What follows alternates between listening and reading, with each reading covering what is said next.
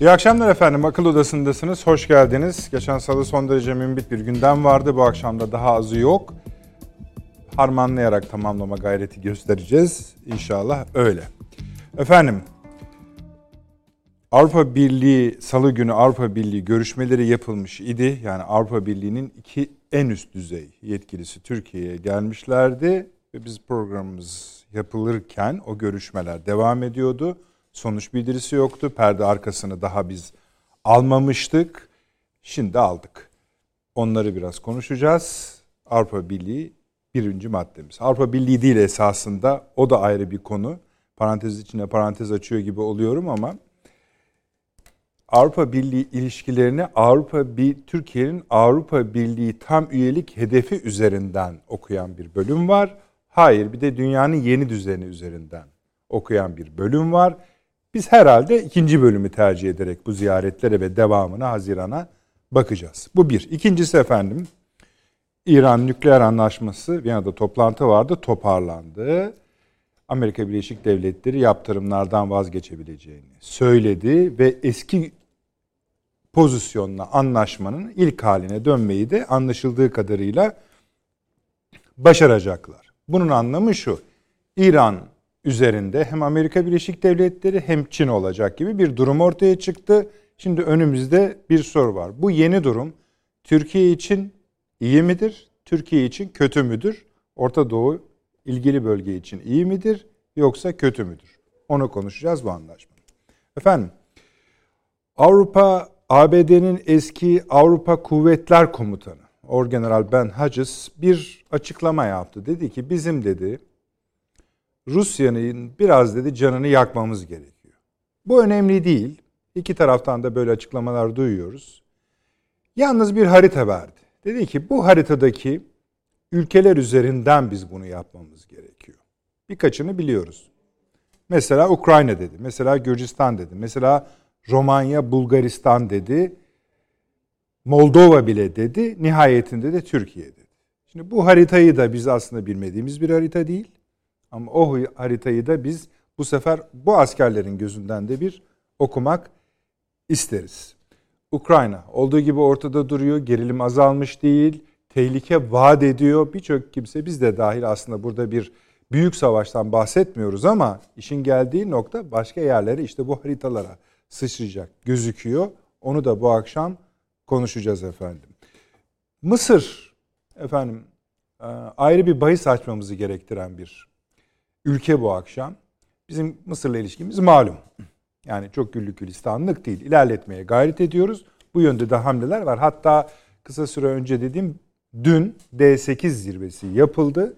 Bu D8 zirvesinin başkanlığı bizde. O da üyesi 8 ülkeden birisi de Mısır. Biraz önce Mısır Başbakanı Türkiye Cumhuriyeti Cumhurbaşkanı'na bir teşekkür mesajı yayınladı. Bu bile artık hani normalde prosedürdür, protokoldür. Önemsenmez, hiç bahis edilmemesi gerekiyor ama işte bundan da bahsediyoruz. Fakat Mısır'dan bahsetmemizin sebebi sadece Türkiye konusu üzerinden değil, Türkiye ile anlaşmazlıkları üzerinden değil, bir Etiyopya ile bir savaş durumuna yaklaşmış gözüküyor. Sudan meselesi var. Aynı denklemin içinde. Sudan meselesi dediğiniz andan itibaren de Rusya, Amerika limanlarında savaş gemileri bulunduruyor. Sudan'ın başbakanı da çıktı, Dışişleri Bakanı da bugün çıktı dedi ki Libya ile birlikte hareket edeceğiz dedi. İş iyice karıştı.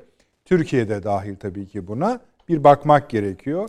Hatta bir dostumuz bu firavunların mezarlarının, altın lahitlerinin taşınması meselesinde bir konuşun bence. İlginç bir vaka dedi. Peki ona da yer vereceğiz. Peki çok daha fazla saymayayım ama şunu ekleyeyim en azından. Bir, Türkiye'nin SİHA'ları ve İHA'larına yönelik bir uluslararası yayın artışı var. Üstelik dünyanın birçok yerinden. Son olarak, son olarak demeyeyim ondan sonra da çıktı. Böyle e, Bloomberg mesela, uluslararası Bloomberg çok uzun bir makale yayınladı. Tamam peki buna alışığız. Fransız Fukuyama'dan çok her bütün gazeteler bugün bahsettiler. Dediler ki bakın öyle. Nihayet bugün Deutsche Welle üzerinden Alman Almanya'nın sesi diyebiliriz.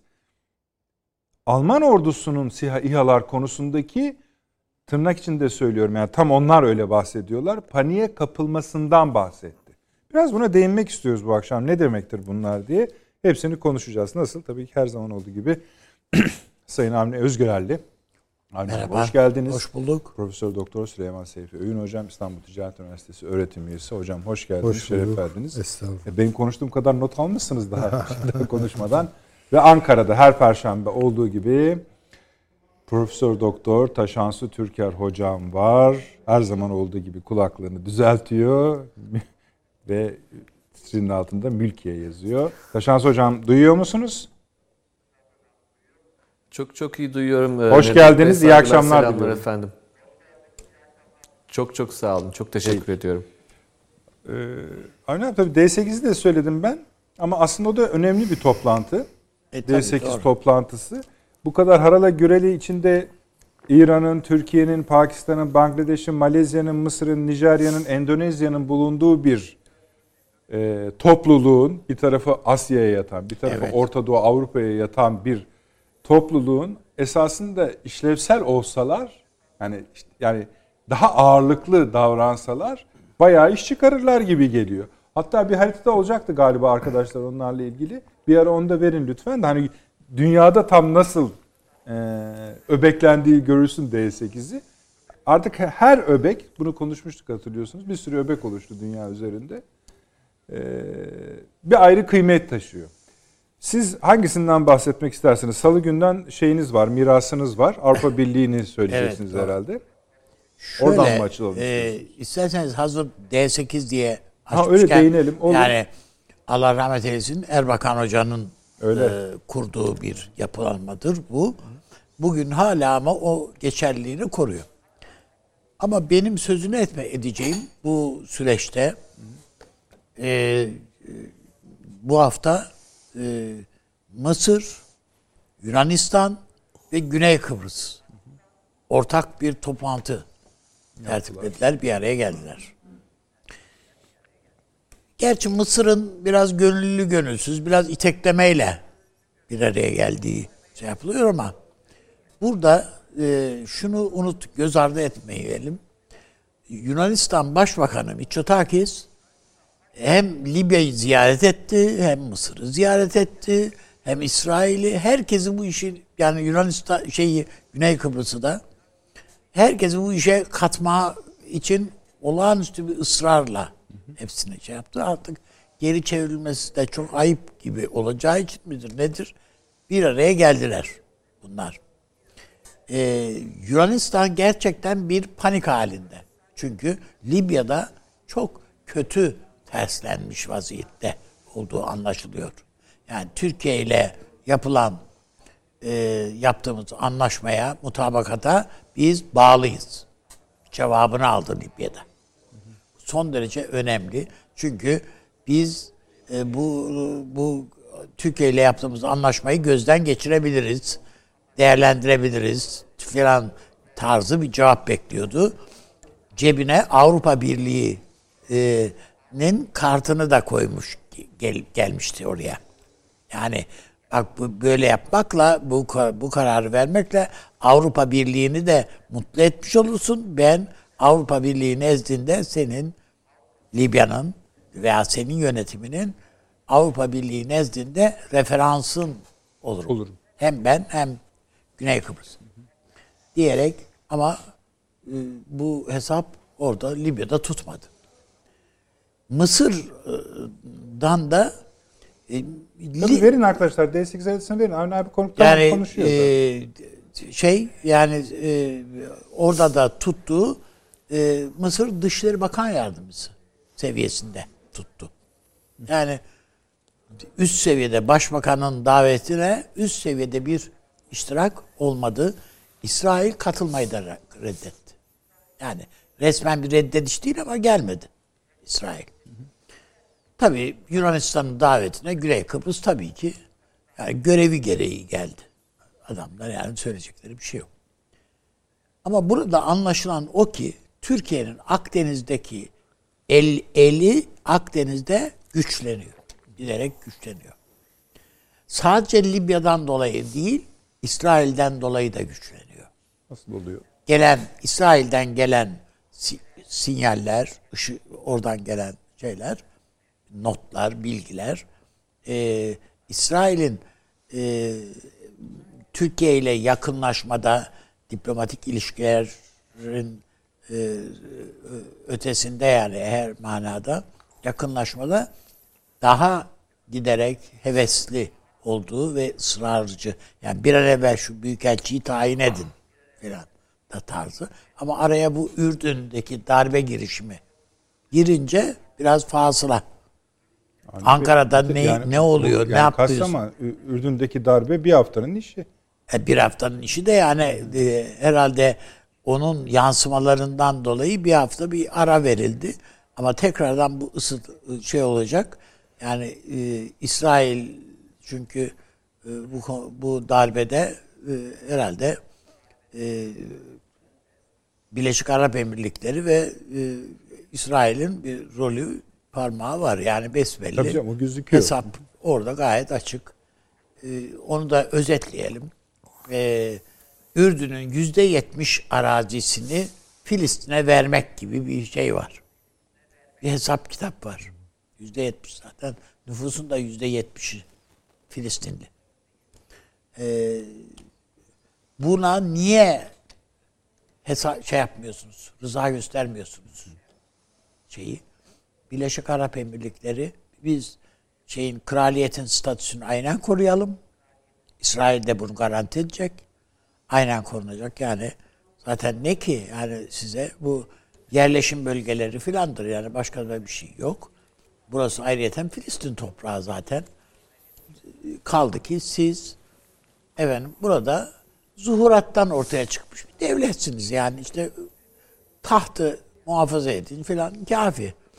Buna ayak ayak direten bir şey e, e, kraliyet ve buna ayak uyduran bir şey var ortada. Prens var.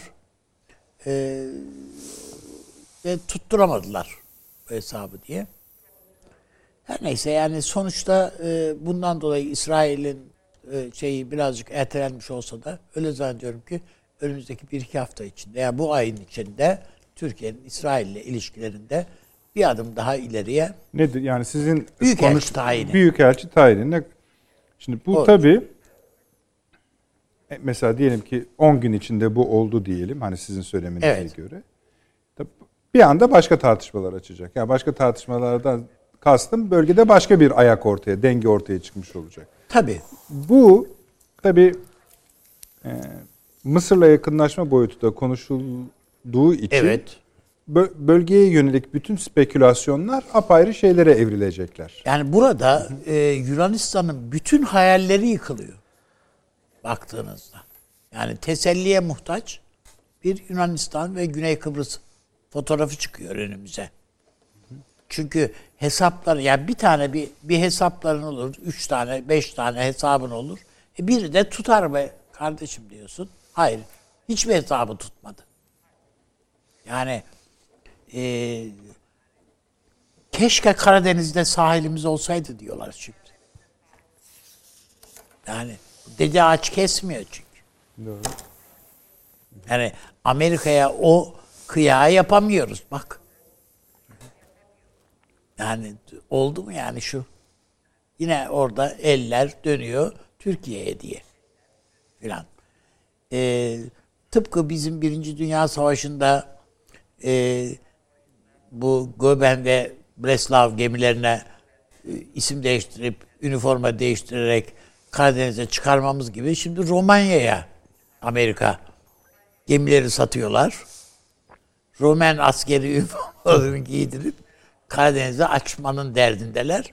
Ama e, şey değil. Yani Türkiye burada ayak bağı. Yine her halükarda ayak bağı. Çünkü e, sadece Amerika'nın sattığı gemiler yani Tuna'dan geliyor değil ki yine boğazlardan geçip gidiyor Romanya'ya. E, Montreux'e göre bütün toplam gemilerin toplam tonajı 30 bin tonu geçmeyecek. Bunu da sağlayamıyorlar. Yani e, onu da 3'e 5'e böldüğün vakit yani ortaya gayet zayıf cılız bir şey çıkıyor. Peki.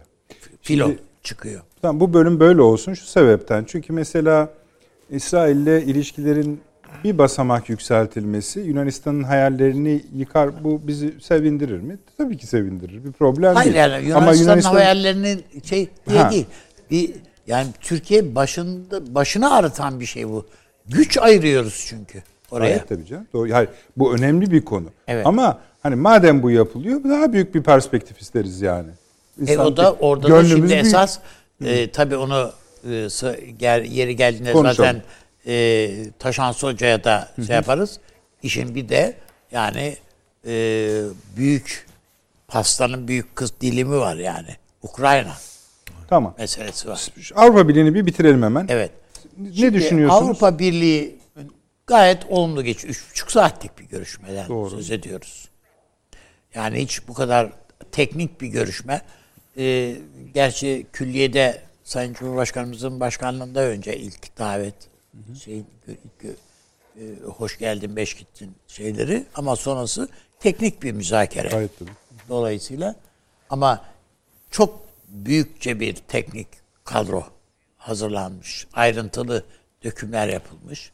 Sayın Dışişleri Bakanımızın başkanlığında, hazırlığında veyahut da. Onlar da öyle geldiler. Evet onlar da öyle Yani zaten. iki, iki büyük zirveden çıktıkları için Evet gayet ayrıntılı onlar da hesaplamışlar. İşin mülteciler boyutu var, işin e, bu Para boyutu vize, var, vize- para boyutu, vize serbestisi meselesi var.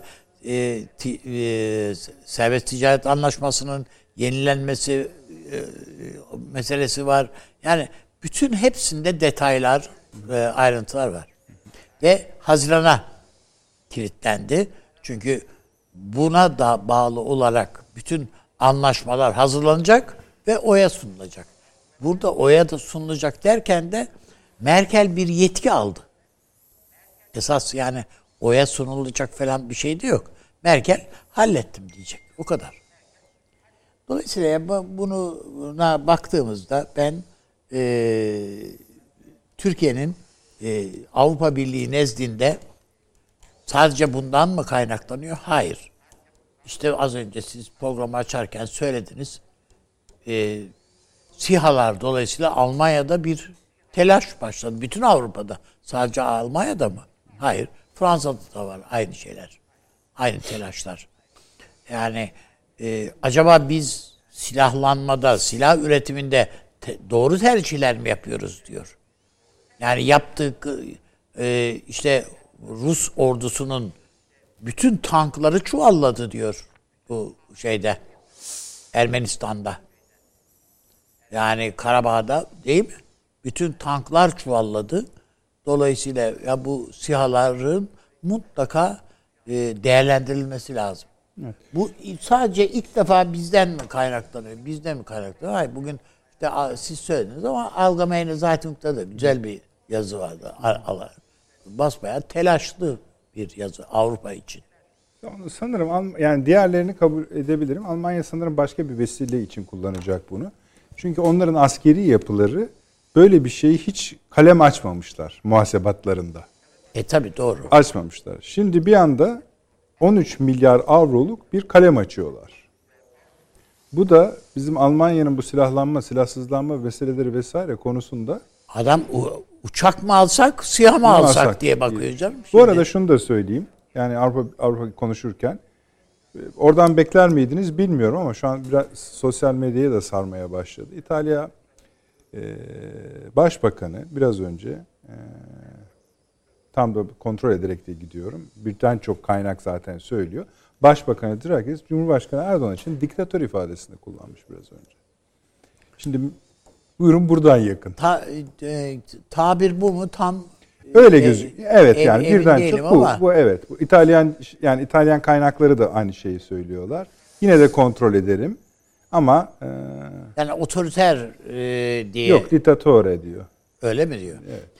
E, tam emin e, şey, Yine tabii görelim biz gelirken. temkinli olalım. Doğru. Hani bu paylaşmış Yani olduk. Ama şimdi ne Ama alaka? Varsayalım yani öyle dedi Öyle, veya tamam, böyle aynen. dedi. O fark etmiyor yani e, şeyde.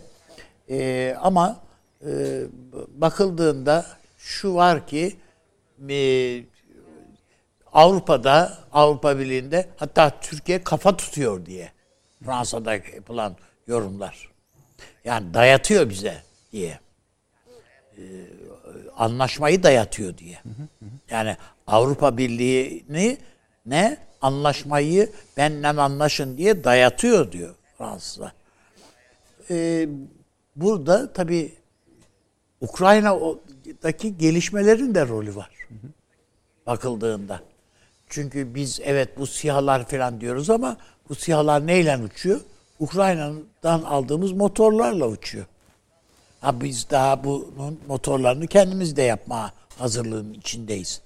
Onun ötesinde Ukrayna'daki sanayi hem de bu e, krizin e, tırmandığı bölgede üretilen motorlarla helikopterlerin helikopter motorları orada yapılıyor zaten. Ukrayna'da. Tank motorları orada yapılıyor. Hepsi. Bütün bunlara bakıldığında Türkiye'nin Ukrayna ile güven silah e, yani e, savunma sanayindeki işbirliği basbaya batıda ondan, acaba ne oluyor? Evet Rusya'yı Rusya'ya bir şey yaptığı yok. Yani Rusya kardeşim bu nasıl bu Ukrayna'ya sen bu desteği veriyorsun veyahut da bu ilişkiyi kuruyorsun diye Ankara'ya sorgu yap sorgu sual yöneltmiyor. Ama e, bu işbirliğinin esas tedirgin ettiği Rusya olması gerekirmiş gibi görünüyor. Ama esas tedirgin olan Avrupa. Bütün Avrupa. Hem de. Peki. Bakıldığında e, öyle zannederim ki bu Ukrayna işi daha da köpürecek. Ayrı, ayrı kalem konuşalım. Evet. Yani önümüzdeki haftalarda daha Bu da akşam da görecek. biraz tekrar değiniriz. Ha, bir gayet açık, kesin yani neredeyse e, bu bir silahlı çatışmaya itmeyecek, olmayacak. Bir e, Ukrayna gerçi başvurdu. E, bu NATO'ya üyelik falan diye bir şey kimse böyle bir şey evet demeyecek. Girmeyecek NATO şemsiyesinin altına. Alınmayacak veyahut da Ukrayna. Eee tam tüm desteğimizle arkanızdayız demesine Amerika'nın e, inşallah adamlar ciddiye almıyorlardır Amerika'nın desteğini. Amerika'nın deste destekliyoruz sizi dediği e, ortalıkta bıraktığı ilk ülke olmaz tabii o zaman. Ee, bir de o tarafını e, işin yine e, Taşan Hoca daha iyi değerlendirebilir. Çünkü Ukrayna'nın ve tabii Belarus da dahil buna bir hat halinde bir Katolik bir Ortodoks şeridi var yani bu bu işin. Yani doğuda kalan kısmı Ortodoks, batıda kalan kısmı Katolik Peki. bu işler. Ve hangisinin Rusya yanlısı olduğunu bile böyle değerlendir. Bu böyle e, hükmetmek mümkün. Bütün bunların masaya yatırılacağı bir döneme giriyoruz. Peki. Konuşalım. Süleyman Hocam bu Avrupa Birliği Zirvesi'nin bu haliyle çok konuşulacak bir şey yok. Önemi bu kadar üst seviyede yeniden bir şeyi toparlamak adına her iki tarafında pozitif gündemle el sıkışması. Bu. O kadar uzun bir aranın ardından geldi ki herkes buna da yani hoş geldiniz dedi. İki tarafta hoş geldiniz dedi. Ancak bu hoş geldinizlerin sebebi özlem değil. Her iki tarafında Avrupa Birliği üyeliği ya da üyeliği olmasın başka e, sahipleri var. Haziranda da bunlar bağlanacak burada konuşanlar. Bağlanacağı gözüküyor. Büyük bir terslik, aksilik, şu bu falan filan olmazsa. Bağlayacaklar yani işte bu maddeler neyse paraysa para, vize ise vize bilmem neyse. Türkiye'de buna göre davranacak. Ama asıl mesele ne? Yani çünkü ben şunları da görüyorum. Biliyorsunuz Türkiye'de Avrupa Birliği işi çok uzun süre devam ettiği için buna yaslanarak gelişmiş çok fazla akıl, STK, şu bu vesaire var. Bunlar şimdi coşkuyla yapıyorlar bu işleri.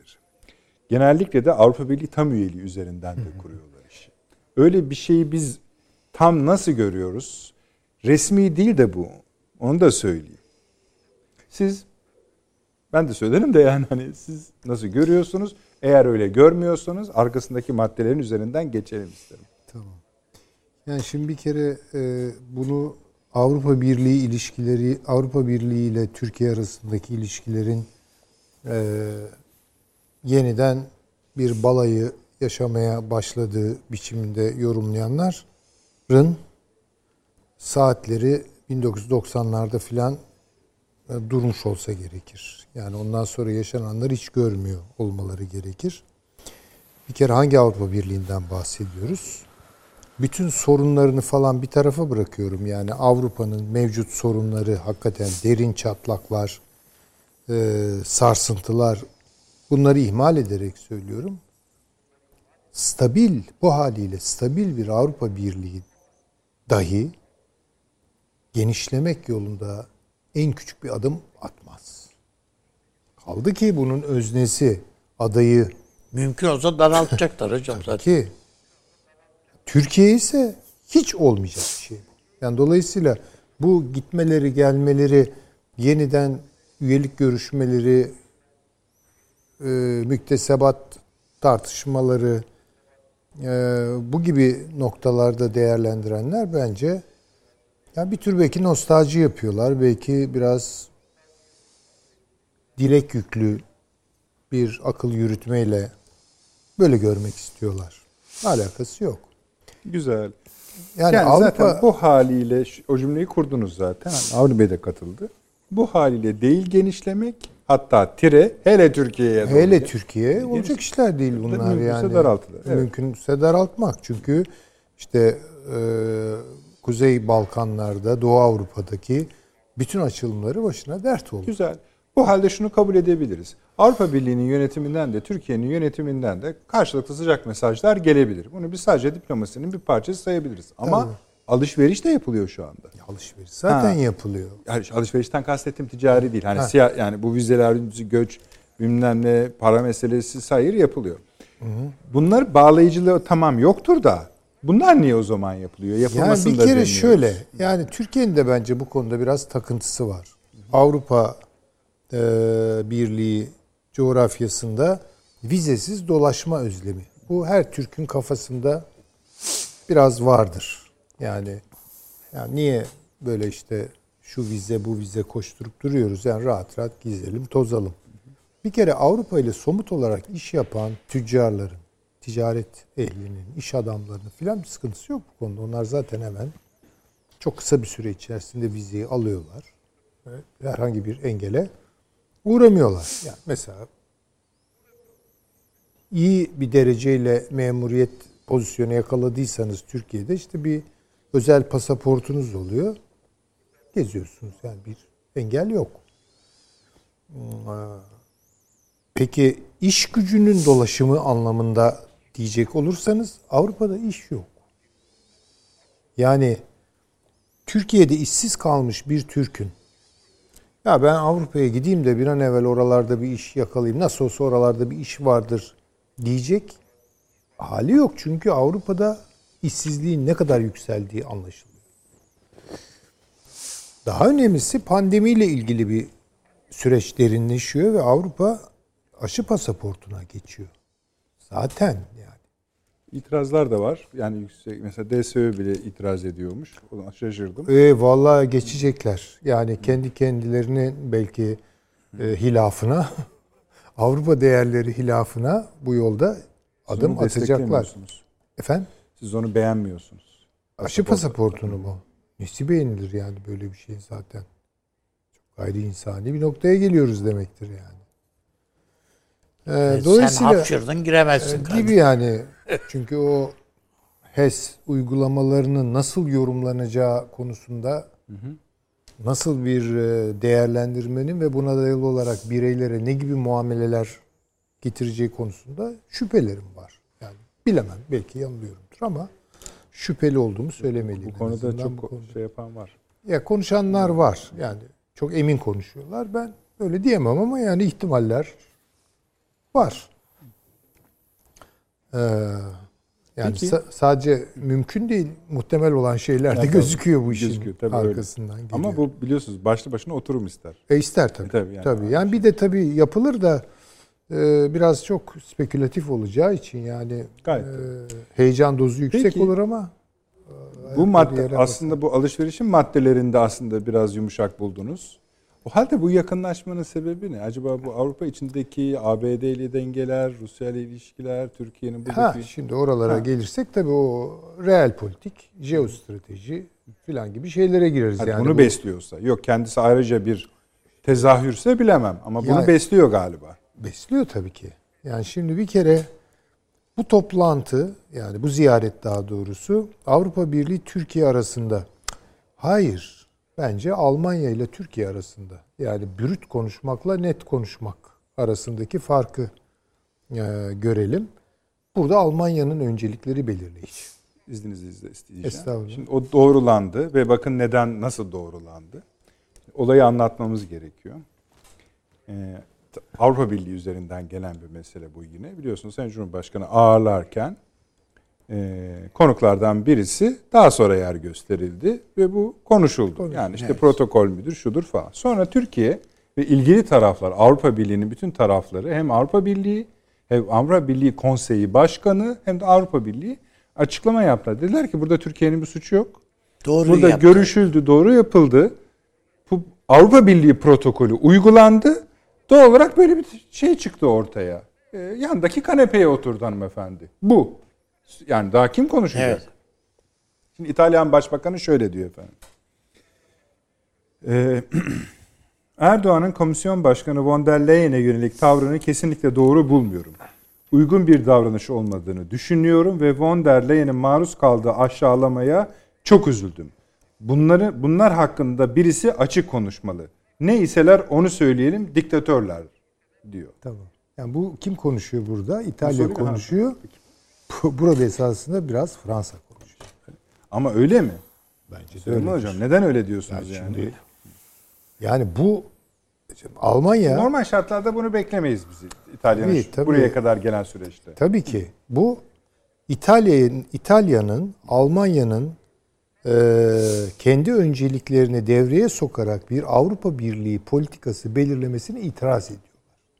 Zaten pandemi ortaya çıktıktan başlayarak bu şikayetler yani bunların üçü bir araya gelemiyordu bile. Yani Dışişleri Bakanları Aslında şöyle dedim. fotoğraf dilerim. veremiyorlardı yani. Aslında hani bize söylüyorlar laf başka yere mi gidiyor? Bence laf Almanya'ya Almanya'ya gidiyor. gidiyor. Yani, Tabii ki. yani Fran yani, Gelinim sana Oo, söylüyorum de bunlar gibi. iyice artık bizim işler İşte karışıyor. onu diyorum ya Yani- öyle bir homojen Oho, Avrupa Birliği. Yani bu günlük konuşmalarla çözüleci. İtalya konuşuyor Türkiye aleyhine. Ses nereden geliyor? Fransa'dan. Türkiye hiçbir şey demese de olur çünkü aslında Berlin'e söylüyor. Haberini söylüyor. Böyle, Tabii, böyle tabii. Evet, doğru. Tabii. doğru. Yani bu Avrupa'nın e, Tabii ki içindeki cevap oda verecek mümkün değil. Ama bir oda kavgaları bunlar. bir yani. boyutu da şey tabii yani aslında bütün bunların Almanya açısından o bir hedefi amacı var. O da NATO'yu yeniden şekillendirme hesaplarının içi- içerisinde yani Amerika'nın e, o hesaplarında Almanya'nın kendi pozisyonunu buna ayarlıyor Bu ve önemli. Türkiye'nin bu, bunun Türkiye'ye bunun için verdiği rol Ha, yani çünkü Buyurun. Almanya Amerika Birleşik Devletleri'nden gelen presi karşıladı. Ne konuda? Rusya ile yaptığı o doğal gaz e, Hatta anlaşma. Türkiye ile Evet. de göğüs. Tabii tabii. Yani dikkat edelim. Ee, hanidir Amerika'dan bu yolda bir ağır eleştiri falan gelmiyor. En son galiba işte bir e, Dışişleri Bakanı böyle bayağı ağır bir yani yapmayın bunu uyarıyoruz sizi filan dedi ama maşallah ikinci anlaşma yolda. Şu anda herkes yani herkesin dişine kan değmiş durumda, Durumda. Amerika konusunda. Ha yani dolayısıyla şimdi Amerika açısından düşünelim. Almanya bu kararlılığı gösteriyorsa Almanya'yı bu konuda sıkıştırmak Almanya'nın NATO disiplinine dönük arıza çıkarma potansiyelini arttırmak anlamına gelir. Hocam zaten Onun için- şey boru hattı zaten yapılmış bitmiş artık. Ha, daha neredeyse. bitmedi. Ha yani, Yani bitmek üzere yani. Bitmek Çok üzere. Az, çok az. Bitmek üzere. Ama durdurun diyor bu haliyle bile durdurun. Ama şimdi haberler nasıl geliyor? Bu zaten tamamlanacak. İkinci olarak e, ikinci e, akımda sözleşmeye bağlanıyor. Yani bir sonraki proje konusunda konuşulmaya başlıyor ba- taraflar. Konuşmaya başlıyorlar. Şimdi tabii hal böyleyken Amerika ne yapabilir? Yani en azından bu durumu kabul etmek durumundadır. Buna bir, bir şey söylemeyecek.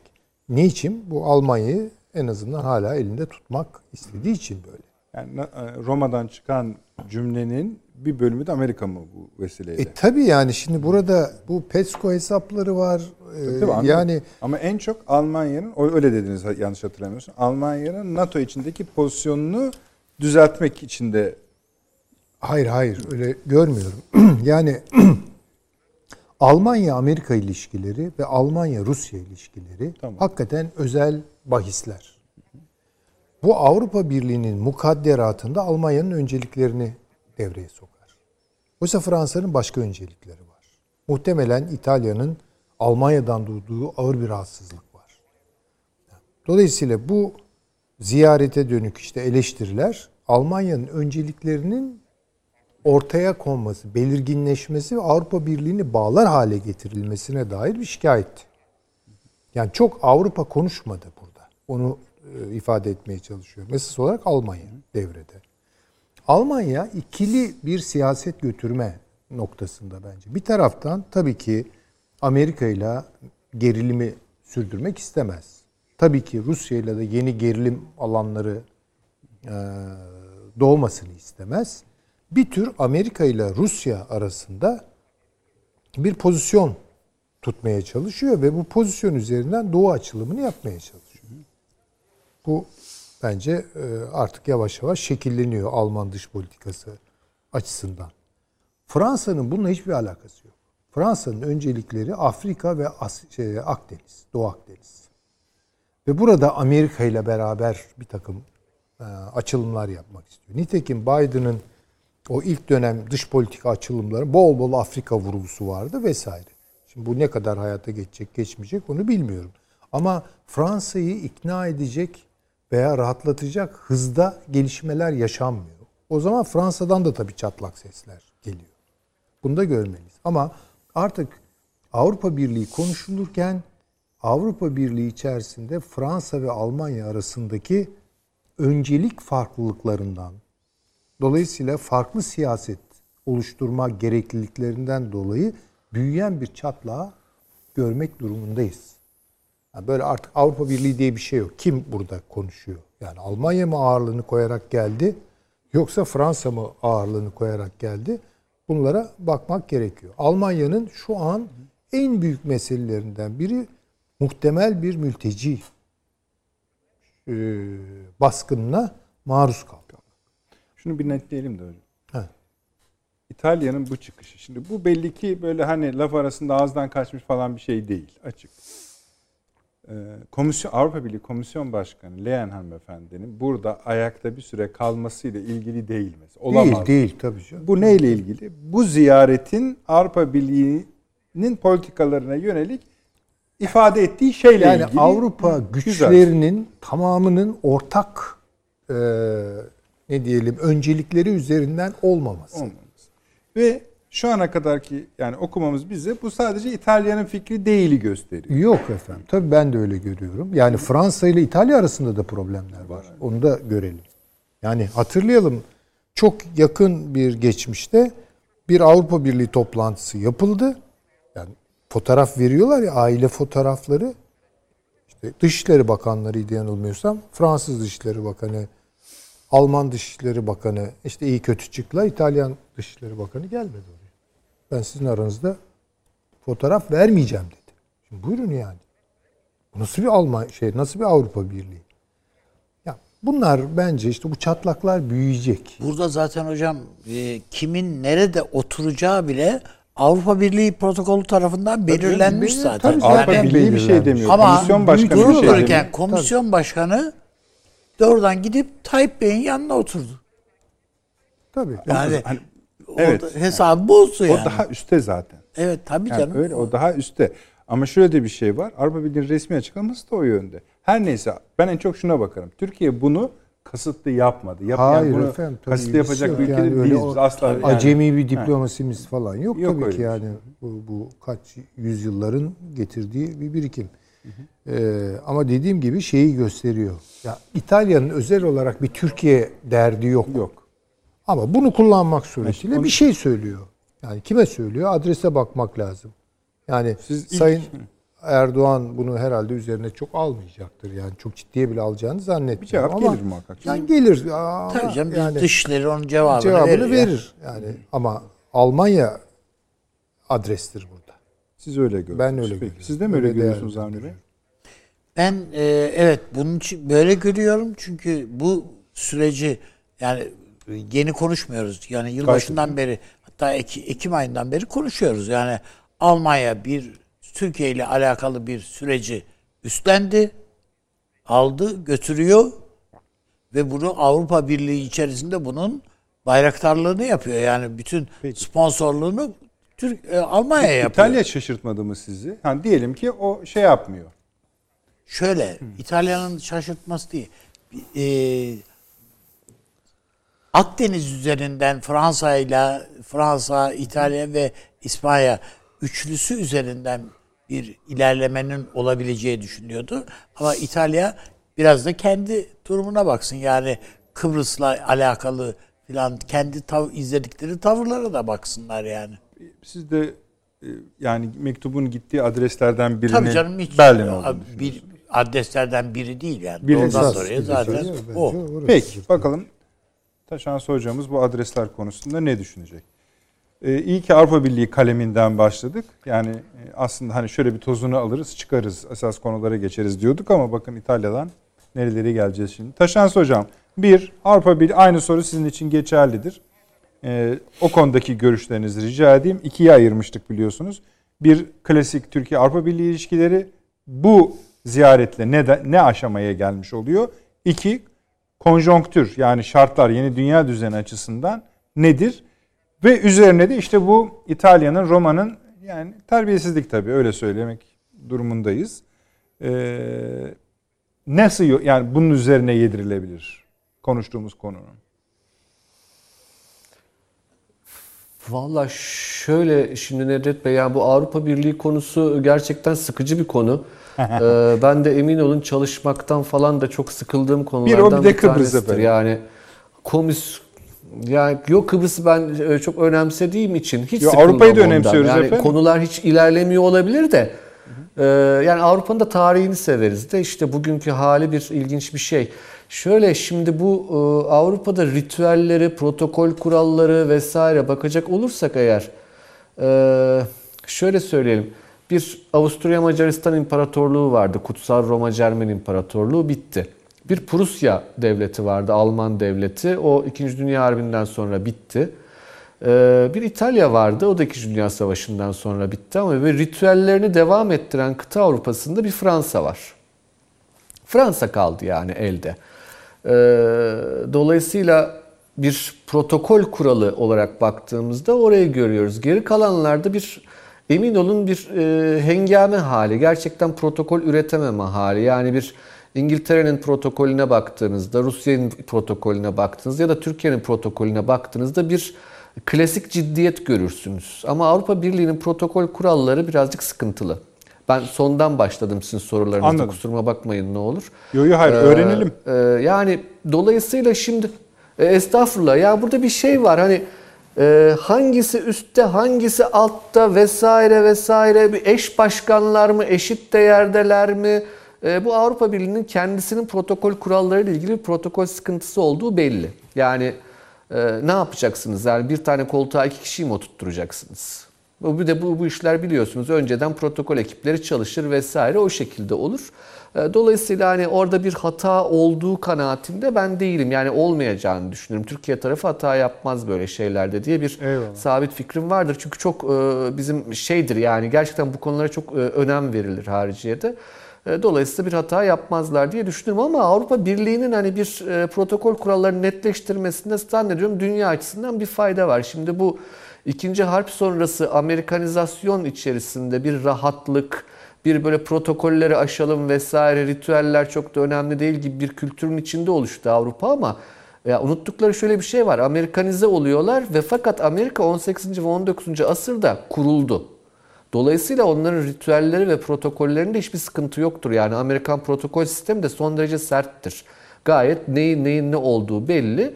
E, klasik bir sistemdir onların da. Avrupa'da sıkıntı var. Onu bir elde var bir koyalım. Hani şu görüntüyü mesela arada veriyorsunuz. Hani E, Avrupalılar hiç alışık olduğu şeyler değil artık bunlar. Çünkü bir nasıl söyleyeyim bir bir garip bir tırnak içinde e, protokolsüz bir devlet algısı vesaire ama dünya o tarafa gitmiyor. Avrupa Birliği de böyle bocalıyor diye düşünüyorum. Bu protokol e, krizine dair e, bunu söylemiş olayım. Şimdi İtalya Başbakanına baktığımızda ee, orada şunu unutmamamız gerekiyor. Bir ay evvel hükümet değişti biliyorsunuz İtalya'da. Evet, diyelim. yani biz bu programda birkaç defa tekrarladık. Akdeniz'de Fransa'nın çıkarlarının karşısında bir İtalya var. Ve İtalya ulusal çıkarları çerçevesinde Libya'da Türkiye ile ortaklaşma ihtimali yüksektir diye epeyce tekrar ettiğimiz konulardan bir tanesiydi bu. Aynı şekilde e, örneklerini de vermiştik. İtalya'nın saldırgan olduğu dönemde 2. Dünya Harbi arifesinde e, Türkiye Fransa ile yakınlaşmayı tercih etmişti mesela. Hani bu bir dengedir İtalya-Fransa dengesi Türk dış politikasında diye ve fakat Conte gitti e, yerine Draghi geldi. E, yani İtalyan iç siyasetiyle çok programı boğmak istemiyorum ama hı hı. E, Draghi e, doğrudan doğruya yani Biden yönetiminin e, rüzgarını almış olan bir yönetimi temsil ediyor İtalya'da. Dolayısıyla işlere birazcık o çerçevede bakmakta fayda vardır. Ee, NATO çerçevesinde ve Fransa ile daha fazla uyumlu olma çabası içerisinde yeni bir hükümet var. Ve hani söylem düzeyine de baktığınızda Biden yönetiminin hassasiyetlerini tırnak içinde söylüyorum aynen taşıyan bir e, yönetimin e, aynı hassasiyetlerin yansıması olduğunu görüyorsunuz. Yani bunlar işte kadın hakları ve otoriteryenizm olarak iki başlık altında toplayabiliriz bunları. Burada tabii yani şu biz kızalım edelim işimiz odur onu söyleriz ama bir şeyde tespit etmekte fayda var. Bu, bu algının kırılması gerekiyor. Bizim de orada bir işimiz var kesinlikle. Hani ne kadar kırabiliriz bilmiyorum ama biz doğruyu söylemek durumundayız e, yani onlar söylesin biz susalım ne yapalım canım açık değil mi gibi bir tavır doğru değildir. Onlar söyleyecek Türkiye tarafı da söyleyecek ama kendi argümanlarını. Oradan e, geri adım atmamak gerekiyor. Ben dediğim gibi affınıza sığınarak sizin sorularınıza tersten başlayıverdim. Yok yok hiç öyle bir hiyerarşi sıra, bir öyle bir sıramız yok. Siz rahat olun. Sağ olun, sağ olun, sağ olun. Ee, şimdi o çerçevede e, yani bu dedim ya sıkıcı Avrupa Birliği konuları. Yani neden sıkıcı? Mesela hani siz de söylediniz. Mesela Kıbrıs konusu da öyledir. Avrupa Birliği konusu da öyledir. Neden ilerlemiyor diye. Yani bir ilerleme göremeyiz. Yani AB içinde de bir sıkıcılık vardır. Türk-AB ilişkilerinde öyle. E, Kıbrıs konusunda da öyledir ama şimdi AB ile Kıbrıs'ı şöyle ayırdım ben de. E, evet ikisi de ilerlemez, ikisi de insanları sıkar haber anlamında ama yani AB'den artık Türkiye umudunu kesti galiba. Ee, hani biraz önce stüdyoda Avni Bey Üstadımın da Süleyman Hocamın da aslında altını çizdiği husus buydu. Şimdi bu görüşmeler ne anlam ifade ediyor dediğimizde Hani şöyle hatırlayalım 90'lı yıllardaki bir Avrupa Birliği ile Türkiye'nin bütünleşmesi, tam üyelik bunlar mıydı gündemde olan? Hiç hiç alakası yok. Gündemde olan şey normalizasyon. Olup olanı bu. Normalizasyon. Yani zaten AB liderlerinin yaptığı açıklamalardan da bunu görüyoruz. Türkiye tarafının yaptığı açıklamalardan da. Yani ileri bir hedef yok. Sorunların ortadan kaldırılması için bir başlangıç. Yani bir görüşme platformunun oluşturulması olarak değerlendiriliyor iki taraf açısından da. AB bunu şöyle formüle ediyor. Avrupa Birliği'nin güvenliği konusunda ama en yakın vadede ve en somut örnek olarak göçmenler konusunda Türkiye'ye muhtacız. Bu. Biz diyorlar mecburen konuşacağız. Yani biz böyle işte baskı yaparak ondan sonra e, görüşmeyerek vesaire bu adamları yola getiremedik. Yani e, ben mealen söylüyorum. E, yola getiremediğimize göre gidelim konuşalım bari ne yapalım olmadı o zaman e, konuşma yolunu tercih edelim diyorlar. Peki Türkiye tarafı ne diyor? E, Türkiye tarafı da e, biz Avrupa Birliği bizim en önemli ticaret partnerimiz. E, belirli kültürel yakınlıklarımız var, belirli tarihsel yakınlıklarımız var. Bu çerçevede sorunlar içerisinde değil, e, sorunları olabildiğince çözmeye çalışalım. Mevzu bu.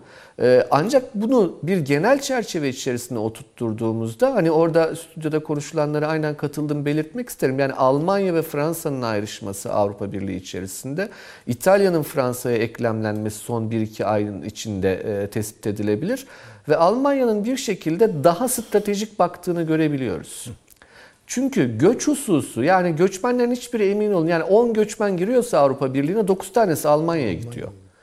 Yani belki bir tanesi gidiyorsa Fransa'ya e, gidiyordur herhalde. Yani Fransızların umrunda değil dolayısıyla göç. İtalyanlar açısından göç şöyle bir sıkıntı. İtalya e, biliyorsunuz kuzey-güney hattında olan bir ülke. Güneyden giriyor göçmen uzun bir yol kat ediyor. Takribi 1500 kilometre kadar İsviçre sınırına ya da Avusturya sınırına çıkana kadar. İtalyanların da derdi o yani göçmen İtalya'da yerleşecek hali yok. İtalyan kendisine iş bulamıyor zaten.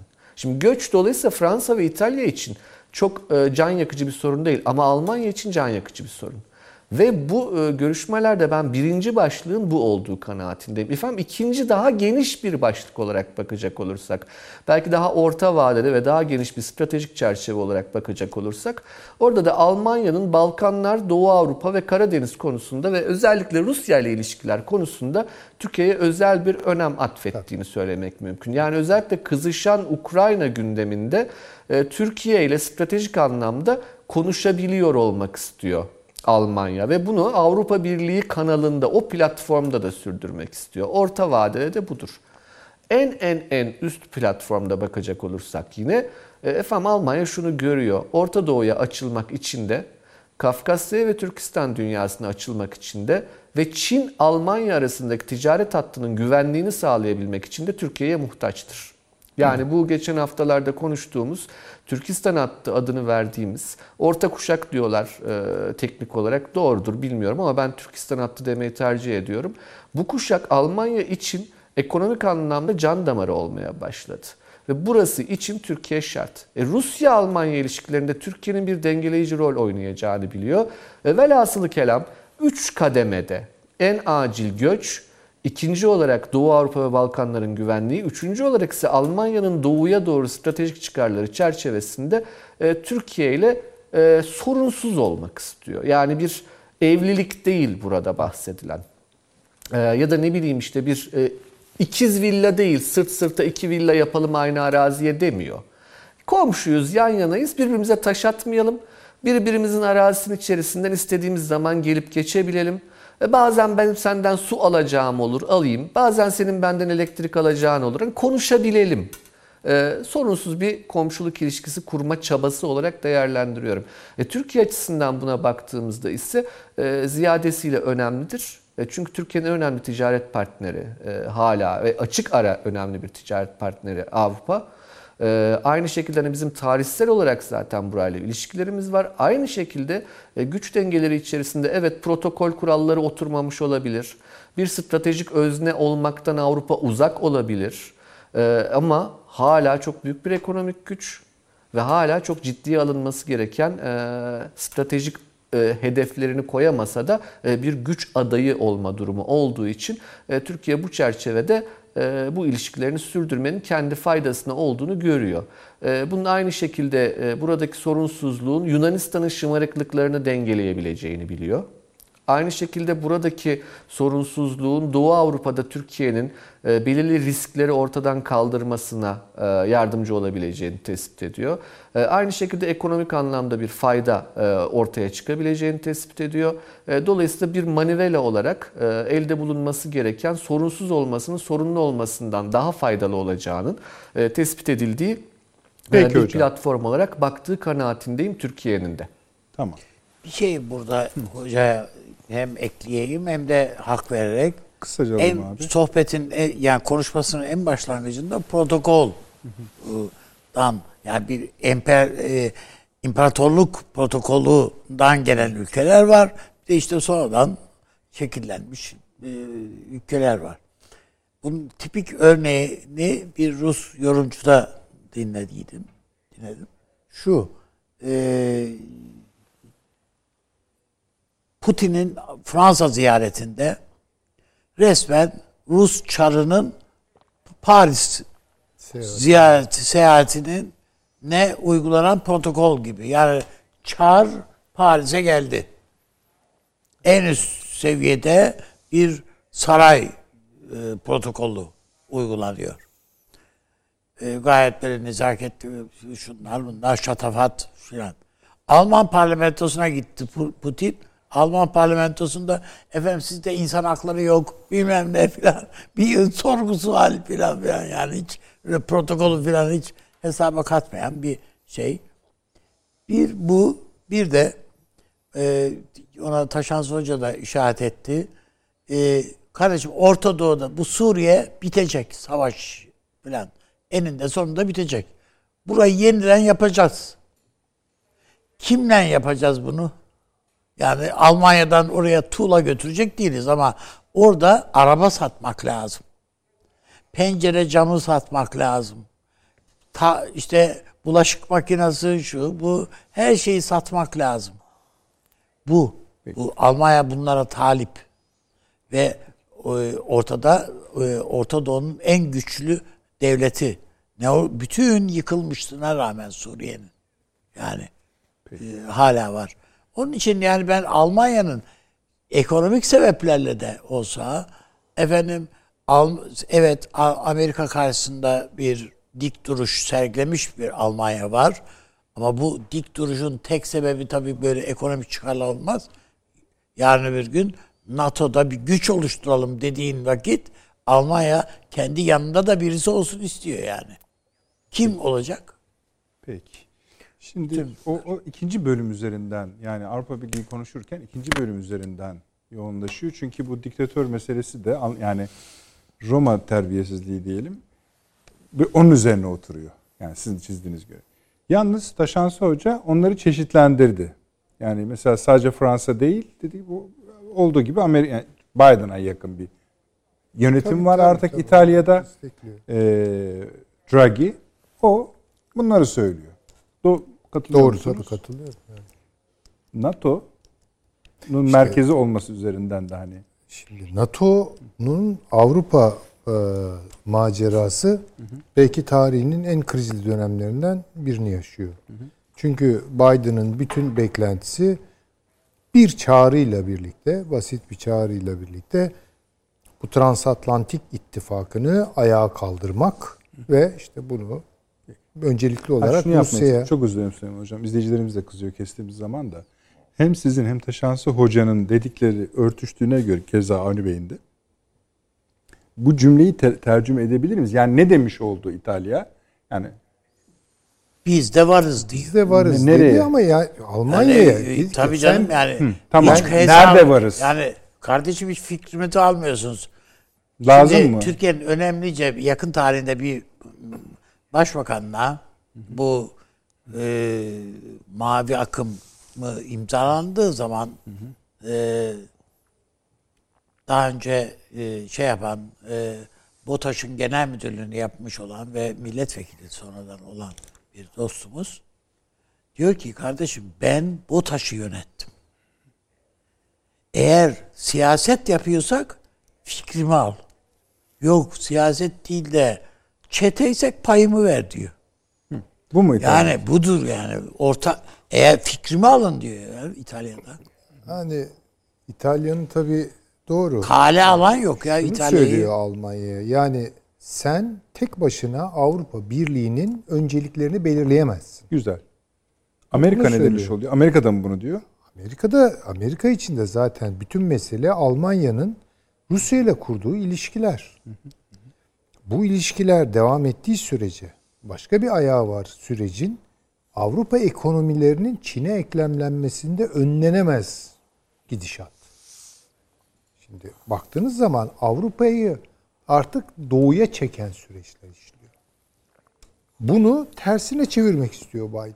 Neyle yapacak bunu? Ekonomiyle yapmayacak. Çünkü e, 100 yat- e, 100 e, dolarlık bir ticaret hacmi varsa Avrupa ile Amerika arasında Avrupa ile Çin arasında 200 dolarlık ticaret hacmi var.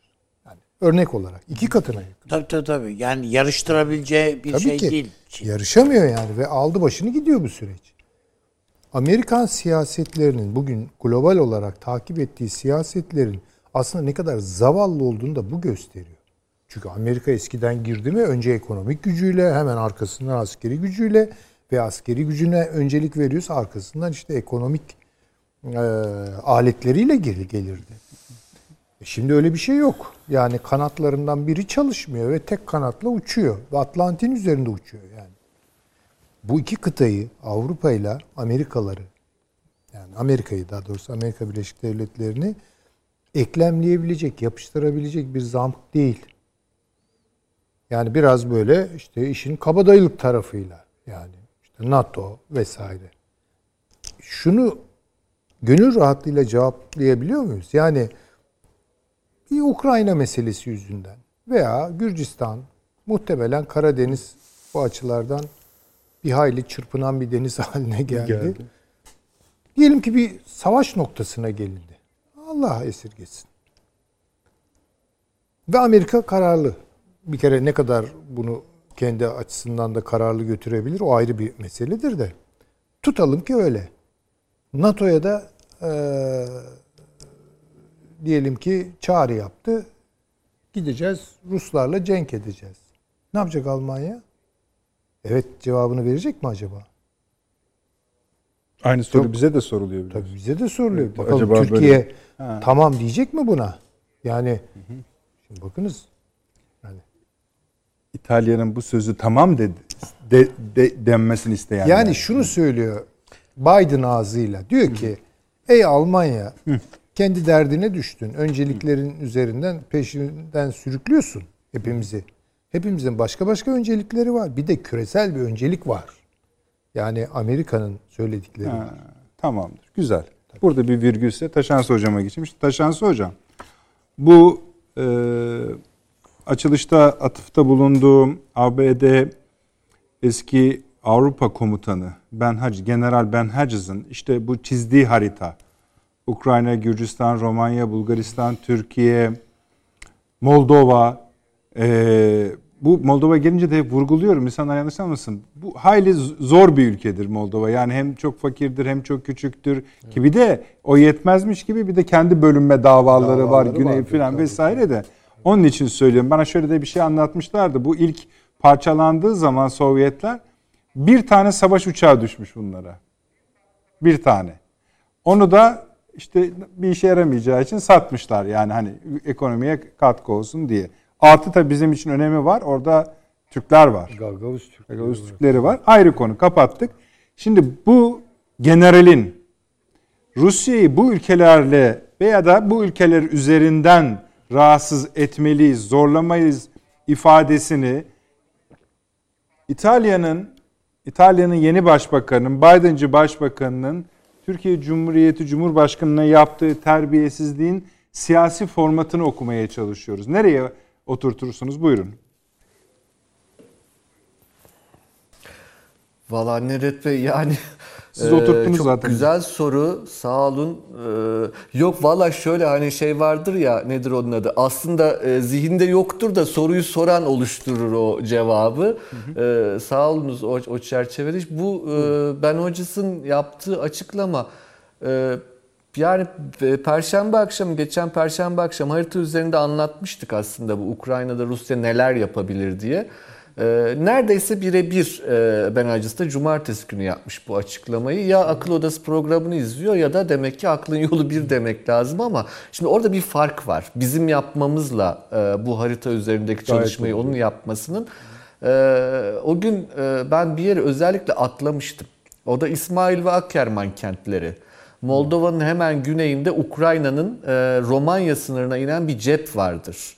Şimdi e, ben söylediğimde kimsenin aklına şey gelmez. Yani ben Romanya'ya gitti o iki kenti al demiş olmam ama NATO Müttefik Kuvvetler Komutanı bunu söylediği zaman e, Romanya'ya o iki kenti e, sana veririz gibi bir şey çıkar o işten. Yani o, o, o Ukrayna'nın batısındaki o kuyruk aşağı inen kuyruk karışır orası. Yani Romanya'nın en büyük hay- hayali o zaten biliyorsunuz Moldova Moldova ile bütünleşikliği sağlamak. E, orada e, tabii İtalya'nın e, bu açıklamasını bu çerçevede nereye bağlarız dediğimizde e, şimdi Kırım Savaşı diyeceğim insanlar diyecek ki ya kardeşim her şeyi niye tarihle açıklamak zorundasınız? Hani güncel politika o kadar mı bağlıdır? O kadar mı patika bağımlıdır hayatlar? Tarih o kadar mı tekerrür eder? E valla o kadar tekerrür ediyor bugünlerde. İlginç bir şey. Çok e, sevdiğim söz Mark Twain'in. Kafiyeleniyor tarih gerçekten. Kırım Savaşı'nda da biliyorsunuz İtalya'da vardı bizim yanımızda. Yani e, biz e, İngilizler, Fransızlar, İtalyanlar, Al- Almanlar da kısmen katılmışlardı bizim tarafımızda. E, ama ve lakin hani İtalya'nın burada e, asıl Draghi'nin açıklamalarında ben şöyle bir şey görüyorum. Birazcık Biden'a şunu söylüyor. Ya senin söyleyemediğin şeyler var ya diyor. Bak ben senin yerine onları söylüyorum. Şu Akdeniz'de Fransa ile anlaşma yolundasın. Ee, Ben de katılayım o işe biraz. Birincisi o. İkincisi Libya'da diyor e, şey yapabilirim ben seninle işbirliği yapabilirim. E, Bak Türklere de laf söyledim diyor. E, Üçüncüsü stüdyoda söylendiği gibi Almanya'ya diyor ki bak ben Biden'ın rüzgarını rüzgarıyla kendi yelkenimi doldurduğum için doldurabileceğim için sen tek başına kararlar alma. Bir de bu İtalyan-Alman rekabeti ilginçtir. Bunlar biliyorsunuz hep tarih boyunca blok oluştururlar ama sonra İtalya bırakıverir Almanya'yı tek başına. Yani bu iki kere oldu iki harpte de. Ee, dolayısıyla böyle Alman ve İtalyan kardeşliği ve sevgisinin öyle ilginç bir tarafı vardır. Ee, ne bileyim işte İtalyan şeyi vardır ya ben çok severim o adamı. Curzio Malaparte diye bir adam. Çok çılgın bir adamdır gerçekten. Bu e, Mussolini taraftarı, faşist e, Stalingrad kuşatmasına katılıyor. Stalingrad kuşatmasında Stalin'in askerlerinin direnişini görünce ya diyor faşizm neymiş? Stalinizm kadar güzel bir şey yok. Asıl faşizm Stalinizmmiş deyip adam komünist oluyor. Falan böyle bir adamdır. Yani bu İtalyanların bu şeyi savrulmaları özellikle Almanya ile beraber savrulmaları ilginçtir. Ee, O çerçevede bu Conte Draghi e, iktidar değişimini e, önemsemek lazım. Bizim Akdeniz'deki politikalarımız çerçevesinde de ben e, bizim dış politika yapıcılarımızın özel önem atfettiği kanaatindeyim bu hususa. Çünkü hem Doğu Avrupa Doğu Akdeniz Gaz Forumu'nda hem Türk-Yunan ilişkilerinde İtalya'nın bu yer değiştirme ihtimalinin önemli sonuçları olabileceğini düşünüyorum. Aynı şekilde Libya'ya dair de önemli sonuçları olabilecektir ama burada NATO'nun e, ve yani Biden'ın e, bir şekilde Biden yönetiminin aslında belli bir hatta e, çok fazla istikrarsızlığa sebep olduğunu yani kendi eliyle yarattığını demeyelim ama Trump'tan Biden'a geçen Amerikan yönetiminin belirli istikrarsızlıkları yarattığını tespit etmek lazım herhalde.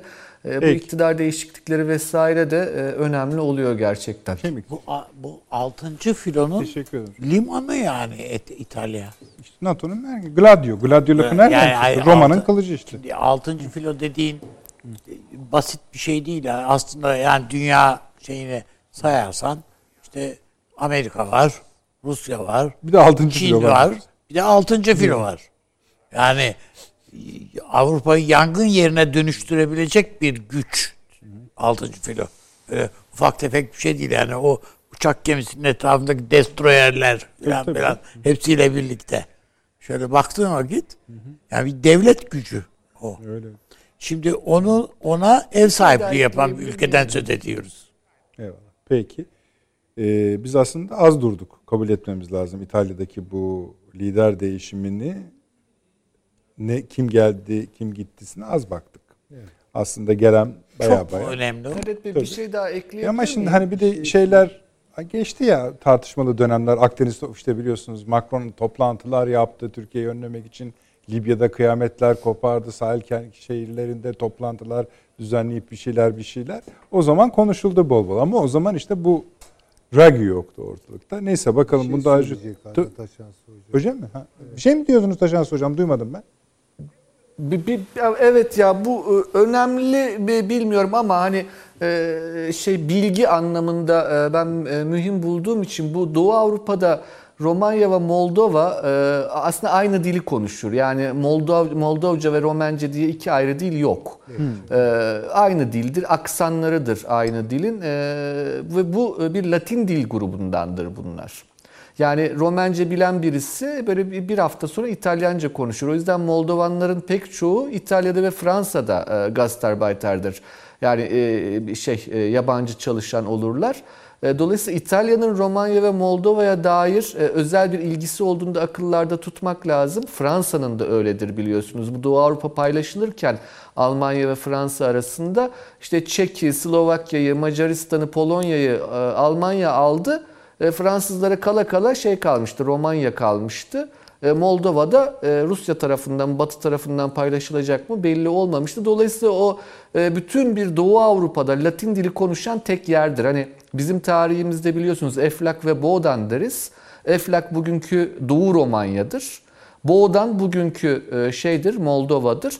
Ee, bir de biliyorsunuz Erdel var. Bugünkü e, Batı Romanya aslında eski Macar toprağıdır oralarda. Hani biz de öyle görürdük. E, O yüzden Erdel demiştik. Eflak'ta biliyorsunuz işte Vlah'tır ya oranın halkının adı. Ee, Arapça kurallarına göre çoğul yaptığınız zaman Vlah Eflah olur. O yüzden adı Eflak olmuştur. Bu odanın adı da bir Kıpçak şeyden gelir. Nedir onun adı? Ee, Türk beyinden gelir. Onun babası da Besarab, bu odanın babası. Ruslar da o yüzden Besarabya derler. Aynı yer Moldova. E, ama hani e, o Latin dil grubuyla alakalı olduğu için İtalya, Romanya, Moldova ilişkisi e, önemsiz değildir kesinlikle. Peki hocam. Ama çok e, güçlü bir bağ olduğunu ben düşünmüyorum. Yani e, doğrudur kültürel olarak e, hakikaten Romenlerin dili aynı grupta. Zaten Romalı diyorlar yani kendilerine. Roma'nın ahvadı. Ama Ee, şimdi siz konuşma hakkınızı Taşans Hoca bir şey söyleyecek diye oraya verdiğiniz zaman ne oluyor? Ne oluyor? Reklam geliyor. Ha, reklam geliyor. Peki. Özür diliyorum. Devam edeceğiz efendim. Bu Türkiye İsrail'e de bakacağız. Ee, yeni bir yani gündemimizde yoktu Avni Bey eksik olmasın. Ama onu bir konuşmakta fayda var. Diğerlerine devam edeceğiz. Hemen geliyoruz.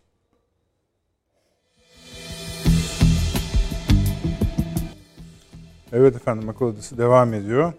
Biraz gündemimizi Roma'nın yeni başbakanına ayırdık. İyi de oldu. Konunun üzerine de geldi. Fasıl tamam mıdır? Yani çünkü Evet. şöyle olacak esasında. Şu- Ukrayna şunu- konuşacağımız için ister istemez yeniden buna Yine bir... geleceğiz de yani şimdi bu İtalya ve Fransa yani diyelim ki Latin orijinli Avrupa bir de Balkanlar arasında bağ kurmak sadece Romanya üzerinden olabilir. Ama bunu bence çok abartmayalım. Yani oradaki nüfuzu Fransa'nın, İtalya'nın e, yani mesela Almanya'nın nüfuzu gibi veya Rusya'nın nüfuzu gibi olamaz yani. Bunu da görmek gerekiyor. Amerika'nın olabilir belki.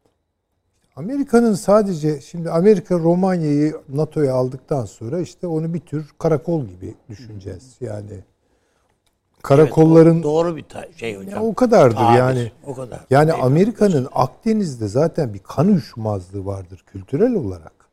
Almanya'nın da Akdeniz'de bir kan uyuşmazlığı vardır. Çünkü apayrı bir zihniyeti vardır.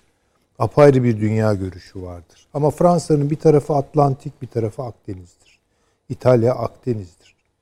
Biz Akdeniz'iz. Yani onun için hani e, ilişkileri, hakimiyet ilişkilerini tartarken ekonomik güç, askeri güç yanı sıra bu kültürel ağırlıklar her zaman aynı tartıda aynı şekilde karşımıza gelmiyor. Peki. Bunu görelim. Şimdi bu Ukrayna meselesini ben biraz ötelemek istiyorum. Çünkü upuzun bir konu o. Yani Ukrayna Ukrayna'da şu anda Ukrayna konuşanı ben görmedim. Tamam. Tamamen dünyaya sıçrıyor. Onun üzerinden Tabii, konuşuyoruz. tabii. Fakat İran nükleer anlaşması meselesini artık konuşmamız gerekiyor. Daha çok konuşmamız gerekiyor. Bu Viyana'daki toplantıyla birlikte Amerika'nın açıklamalarına bakıldığında İran'la Amerika arasında bir uzlaşının sağlanacağı, e, 2018'de ayrılmıştı galiba ABD bu anlaşmadan. E, Şimdi buraya döneceği ve diğer ülkelerle birlikte de e, Çin var, Avrupa Birliği var, İngiltere, Rusya, Fransa var. Onlarla birlikte bunu takip etmeyi özellikle de Avrupa Birliği'nin baskısıyla da devam edecekler. Böylece sınırımızda eee Çin'le gerçekten stratejik ilişkisi olan bir İran, Amerika'yla Biden'ın zaten vaatleri o yöndeydi. Uzlaşmış. Normalleşmiş. Normalleşmiş. Uzlaşma. Buna bağlı olarak muhtemelen yine Haziran ayına denk düşen seçimlerinde aşacak gibi gözüküyor. Ee, Rusya konusunda siz ne istiyorsanız onu söyleyin. Açık kulaklarımız. Yani iyi- bize iyi midir bu? Şöyle bir şey var. Birincisi Amerika Çin'le İran arasındaki e, 400 milyar dolarlık e, anlaşmadan sonra Amerika elini çabuk tutmak ihtiyacıyla ve telaşla Telaşla ve bu açıklamayı yaptı. Yani evet kaldıracağız ambargoları falan diyerek. Ha bu sürpriz mi? Hayır. Yani bunu bekliyorduk. Geçen günde konuştuk zaten. Yani artık İran ferahlayabilir diye. Ama ferahlayabilir derken ne kadar ferahlayacak? O ayrı. Çin açısından bakarsan İran'ın istediği önce şu 25 milyar dolarlık kısmını hemen gönderin.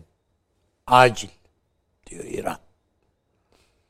Amerika'da da diyor ki bizim bu yolcu uçaklarının yedek parçalarını dan başlayarak yani bir öncelikler sıralaması var. Ya vida yok ya ülkede. Basit bir şey yani. Yani vida derken tabii inşaat Anladım. vidası değil de yani bu tür alet edevatlar bu, bunlar bu şey bunlar yok. Bu, bu ambargoları kaldırın kardeşim. Bunu istiyorlar. Yani İran hava yolları uçarken yürek ağzında uçuyor. Yani e, boru hatlarının hepsi neredeyse sakızla filan macunla kapatılıyor. Şey yok yani bu, bunları kapatacak olan maddeler yok e, bakıldığında. Yani işin o tarafı 25 milyar doları hemen gönderin diyor. Ama 25 doların olması sadece iç piyasada halka biraz bir şeyler vermek için lazım. Onun ötesinde acil bir liste var İran'da. Bu listeyi de bize doldurun gönderin. Yani serbest bırakın. Alışveriş yapalım. Ee, onun karşılığını nasılsa işte petrolü metrolü veririz. Yani hiç nasıl öderiz şeyi var. İran bu olmazsa ki bir anda İran'da halk hemen neredeyse hani bizde de böyle bir zam gelecek veya şöyle olacak böyle olacak söylentisi çıkar hemen herkes önce bir kredi kartlarına yüklenir, müklenir, alışverişe falan yer. İran'da şu anda halkın ruh hali bu. Aynen. Onun için e, öyle e, şey efendim Haçlı Şabi'ydi efendim devrim ordusuydu filan İran halkın umurunda değil şimdi şu anda. Herkes yediğine içtiğinin şeyine bakıyor yani. Nereden bulacağız, ne yapacağız filan diye. Derdi bu. Ee, ve bizim Van neyle geçiniyor? İran'dan gelen insanlarla geçiniyor yani şu anda. Van halkı, esnafı diyelim. Dolayısıyla ben İran'ın çok çabuk soluk alabileceğini zannetmiyorum. Bir anda bunun İran'da bir ferahlamaya da yol açması mümkün değil öyle. Kolay kolay. Yani bu kadar uzun süren bir ambargonun kaldı ki Amerika böyle e, bıçağa sokarsın bir dert çıkarması da ayrı bir dert bunu. Yani böyle burkarak çıkarır meret bunu. Çıkarırken çıkarırken de parçalar yani. Amerika öyle bir ülke. Ee, kanırta kanırta yapar bunları. O bakımdan ben e, her zerresinin tadını çıkaracağını düşünüyorum Amerika'nın. Hmm. İşin yani işkenceyi sanat haline getirmiş bir ülkeden söz ediyoruz yani. Peki. İran'ın bölgedeki rolü? İran'ın tabi İran bu sadece Amerika ve Çin ikisi de yani salı günü bunu konuştuk. Yani anlaşma Çin'le anlaşmasında 5000 asker var. İran. Çin'in getireceği 5000 asker var. Bu 5000 asker deyip de sadece 5000 askerle mi kalır? O da Allah bilir yani böyle bir şey olmaz. Çin nitekim böyle diye geliyor. 25 bin getirsen ne diyeceksin? Abi kotayı geçtiniz kusura bakma mı diyeceksin yani. Yani sandalyemiz yetmiyor falan böyle bir şey yok yani. Hepsini adam hazırlar getirir. Çin böyle bir ülke. Bunun e, nasıl bir üslupla gelebileceğini e, evet gerçi biz bizde de endazeyi biraz bazen kaçıran kaçırıyoruz. İşte diyelim ki e, bu Türkistan'la ilgili olarak tepkimizi ortaya koyarken değil mi yani e, Çin'in verdiği tepkiye bakarsan, Çin Büyükelçisi'nin verdiği tepkiye bakarsan hiç öyle ölçü filan gözetmek gibi böyle bir nezaket, diplomatik nezaket falan gibi bir şeylerinin ne girmediklerini artık görüyoruz. Bütün dünya görüyor.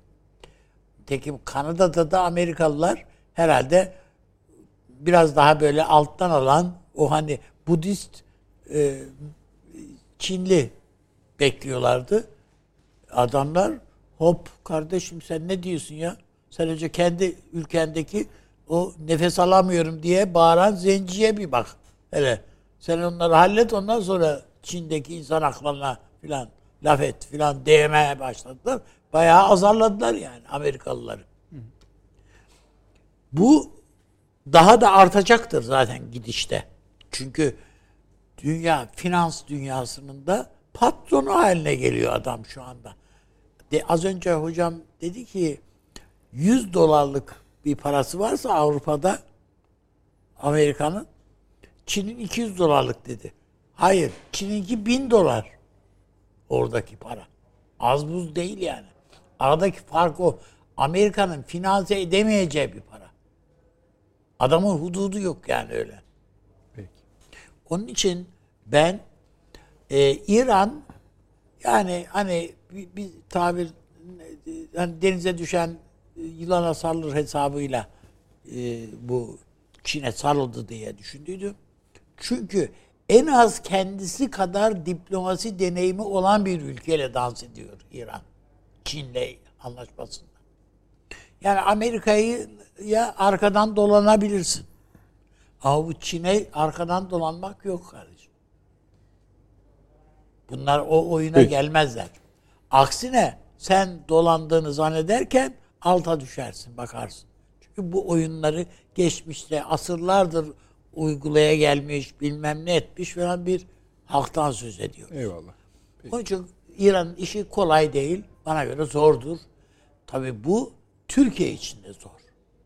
Çünkü e, her manada eğer mesela diyor ya Türkiye'yi de biz biz de Türkiye'yi de kaşırız. Diyor ya sadece kendisi kaşımakla kalmaz şey. Çin. İran'a da kaşıttırır. Evet. Peki. Yani e, bu, bu sinir düğümlerini iyi bilen, iyi kullanan ülke bunlar. Tamam. Teşekkür ederim Avni abi. Süleyman Hocam. Ee, bu son söylediği e, üstadımızın Onu sevdiniz zaten. Tabii gördüm tabii o, o çok çok önemli. Şimdi e, reel komşuluk ilişkileri e, görünen komşuluk ilişkilerinden farklı. Yani şu an mesela ne diyeceğiz? Suriye ile Türkiye komşu iki devlettir. Peki ama Suriye'de Rusya varsa Rusya ile Türkiye komşu olmuş demektir. Aynı şeyi bugün Türkiye-Çin komşuluğu Doğru. olarak görelim bundan sonra. Evet doğru. Ve Çin Tam yani tipi tek şekil şartı biraz eksik. O kadar. E, tabii. Hani askeri Tabii. varlık açısından Ama daha o değil. da geliştirecekler. Değişti. O çok açık. Ve Amerika Birleşik Devletleri'ni bence şoke eden çok e, kritik e, gelişme bu son zamanlarda. Çok önemli. Çünkü yani Pakistan zaten Çin'in kontrolü altına girdi. Aynı şekilde İran da kontrol altına giriyorsa Bir hat da oluşmuş oluyor. oluştu ve artık Afganistan'da ne yaparsan yap yani. Tabii. Sonraki Ne olacak yani? sonraki kare. Ha. Şimdi bu Türkiye'nin de ne olacağına dair Amerika'nın kendi hesaplarını gözden geçirmesine yol açacaktır. Peki. Bunu ben artık e, öngörebiliyorum, düşünebiliyorum. Ha buradan ne çıkacak tabii? Onu bilemem ama eğer İran'ı Çin kontrol ediyorsa Amerika Birleşik Devletleri için Türkiye ayrı bir e, akıl yürütme, yürütmenin konusu olacak. Ayrı bir kararın konusu olacaktır bundan sonra. İkincisi bu bizim için e, beklenmedik ve e, Pakistan'la mesela İran'ın hiç e, kendi politik karakterleri yokmuş gibi söylüyorsunuz. Vallahi e, vardır Yoksa da, da neden- hayır şunu kastediyorum. Karakteri orada yanlış anlaşılmasın. Bu kadar yaptırım uygularsanız, bu kadar sıkıştırıp bunaltırsanız, nefes alamaz hale getirirseniz bulduğu yere yapıştı işte. Yani yılana sarılırsa da Şimdi İran'ın yalnız İran'a ambargo uyguladı. Pakistan öyle değil. Pakistan'ı kullandı. ama işte onun da sıkışmışlıkları vardı Yani Pakistan'ın da. Pa-. Pakistan topraklarından yola çıkarak operasyon yaptı Amerika. Evet. Ve Pakistan ordusunun şeylerini kullanarak, kodlarını zaten kullanarak. yani şöyle- ettiğini buluyor şu an. Ha tabii. Ha, Tam tabii, ettiğini o- onu buluyor yani tabii ki. Yani Ama onu- şimdi şöyle düşünelim. Yani Pakistan'ın Türkiye ile kuracağı ilişkilerin tabii özel bir kalem olacağını öngörebiliriz. Orada bir ne diyelim bir boşluk vardır. Çin'in onu tamamen kontrol etmesi belki de mümkün değildir. Ama şunu öngörebiliyor muyuz? Pakistan tamam bizim canımız, ciğerimiz, cive Pakistan. Tamam güzel de Çin'in hilafına Gayet Pakistan'ın Pakistan'ın özerk Yani oturacaksın yim- İran için söylüyorum 25 yıllık anlaşma yapacaksın 600 milyar dolar para alacaksın asker kabul edeceksin ve bütün şeyleri açacaksın enerji yollarını şunusunu busunu. dükkanı Ve teslim daha etmişler anlaşmanın yani. koşulları belli değil yani. Tabii Para- nihai para tarafı kapa verilecek? doğru söylüyorsun. Dükkanı dükkanı anahtar teslim yapmışlar yani. Bu anlaşılıyor. Ha bu tabii sonuçta ne olacak? İran Türkiye gerilimi ki bakın ben bunu hep önemsiyorum. Çok çok önemsiyorum. Her zaman bir risktir. Ee, eğer İran'ın ve Türkiye'nin ihtiyarında kalırsa bu işler iki tarafında böyle bir maceraya atılmayacağı bellidir. Ama eğer burası yeniden Çin-Amerika kapışmasına sahne olursa ne, ne olacağı belli olmaz. Yani buna bir kere dikkat edelim. Amerika'dan bir açıklama var efendim. Bu Ukrayna'ya desteğimizi göstermek için önümüzdeki haftalarda Karadeniz'e savaş gemileri göndermeyi düşünüyoruz. Kaç tane gönderebileceklermiş? İşte 300 falan lazım. Yani Lazım diyorum. 72 saatliğine. 72 Evet. saatliğine. ya. Yani bu İşte boş boş kızışıyor. laflar bunlar. Hiç bence kızışmıyor. E, bence müsteri olunuz. Ee, Bu bunlar da- yalancı bu da alevler. Kiev yerse eğer ha, en Eh, son pes. kötü olanı bu. Pes yani. İşte Onu da cumartesi günü anlayacağız biliyorsunuz. Cumartesi günü buradaki toplantının ardından yap- yapılacak açıklama ya da basın toplantısı ilginç olacak diye düşünüyorum E, ben. göreceğiz onu da. Yani Yani, Ukrayna o devlet- tabii çok ikili bir şey ve bence Ruslar da bu işe hiç basın ses toplantısı yapılırsa sorulur burada. Ne diyecekler yani? Ne düşünüyorsunuz? İki tarafa da itidal tavsiye ben söyleyeyim. Hayır şey mesela Zelenski bir şey söylemiyor. Zelenski'ye bakarsanız bugün daha yumuşak konuştu. Cepheye gitmiş ama daha yumuşaktı konuşmaları. Tabii ki yani ayağı suya eriyor Bu savaş demek tabii yani. canım savaşı NATO'ya girmemiz durdurur dedi. Tabloyu gördü. Gördü. Şimdi tabii hidayete ermiş Evet, konuşmalar tabii. Tabii. Tabii, E, tabii. ya- Buyurun Süleyman Hocam kestik siz. Ya estağfurullah. Şimdi e, bu Türkiye-İran ilişkilerinin bundan sonra na- nasıl seyredeceği bir problem. Bunun da böyle bir manivela gibi düşünürsek Türkiye Uygur meselesini dile getirdiği zaman Çin PKK'yı e, ve İran-Türkiye gerilimini kaşıyacaktır. Bakın bunun mezhebi boyutu da olabilir. Her şey olabilir orada. Her şey olabilir. Yani komuta şu an İran'da olmaktan çıkıyor büyük ölçüde. Yani tabii kendi manevra alanları vardır. Buna çok dikkat etmemiz lazım. Bu son e, yaşanan şeyler o elçilik düzeyinde filan hayırlı hayırha haberler değil bunlar yani. Bunlar hayırha haberler değil. E, PKK ile Çin arasındaki ilişkiler şu ara nasıl seyrediyor çok merak ediyorum. Çok merak ediyorum. Yani PKK'nın da bu fırsatı değerlendirmek isteyeceğini aşağı yukarı öngörebiliyorum. Yani sadece Amerika değil, Çin. Yani. Ve Çin-İran birlikte. Bu bakın düşünmemiz gereken bir meseledir bence. Buna biraz dikkat etmemiz gerekiyor bundan sonrası itibariyle. Ee, onun dışında bu Çin üzerine hakikaten çalışan insanlar, Çince bilen insanlar, e, Çin tarihini, kültürünü bilen insanların söyleyeceklerine muhtacız şu an. Çin aklı nasıl bir akıldır inanın bilmiyoruz. Bir takım masallar var elimizde yani eskiden kalma. Çin e, diyelim ki komploları, Çinli tipi nedir yani Türk'ün zihninde? Arkadan iş çeviren bir takım adamlardır değil mi? Sinsi bir takım adamlar. Öyle midirler gerçekten? Bilmiyorum. Ama bizde hoş bir tecrübe bırakmamışlar. E Onlar buraya geliyor.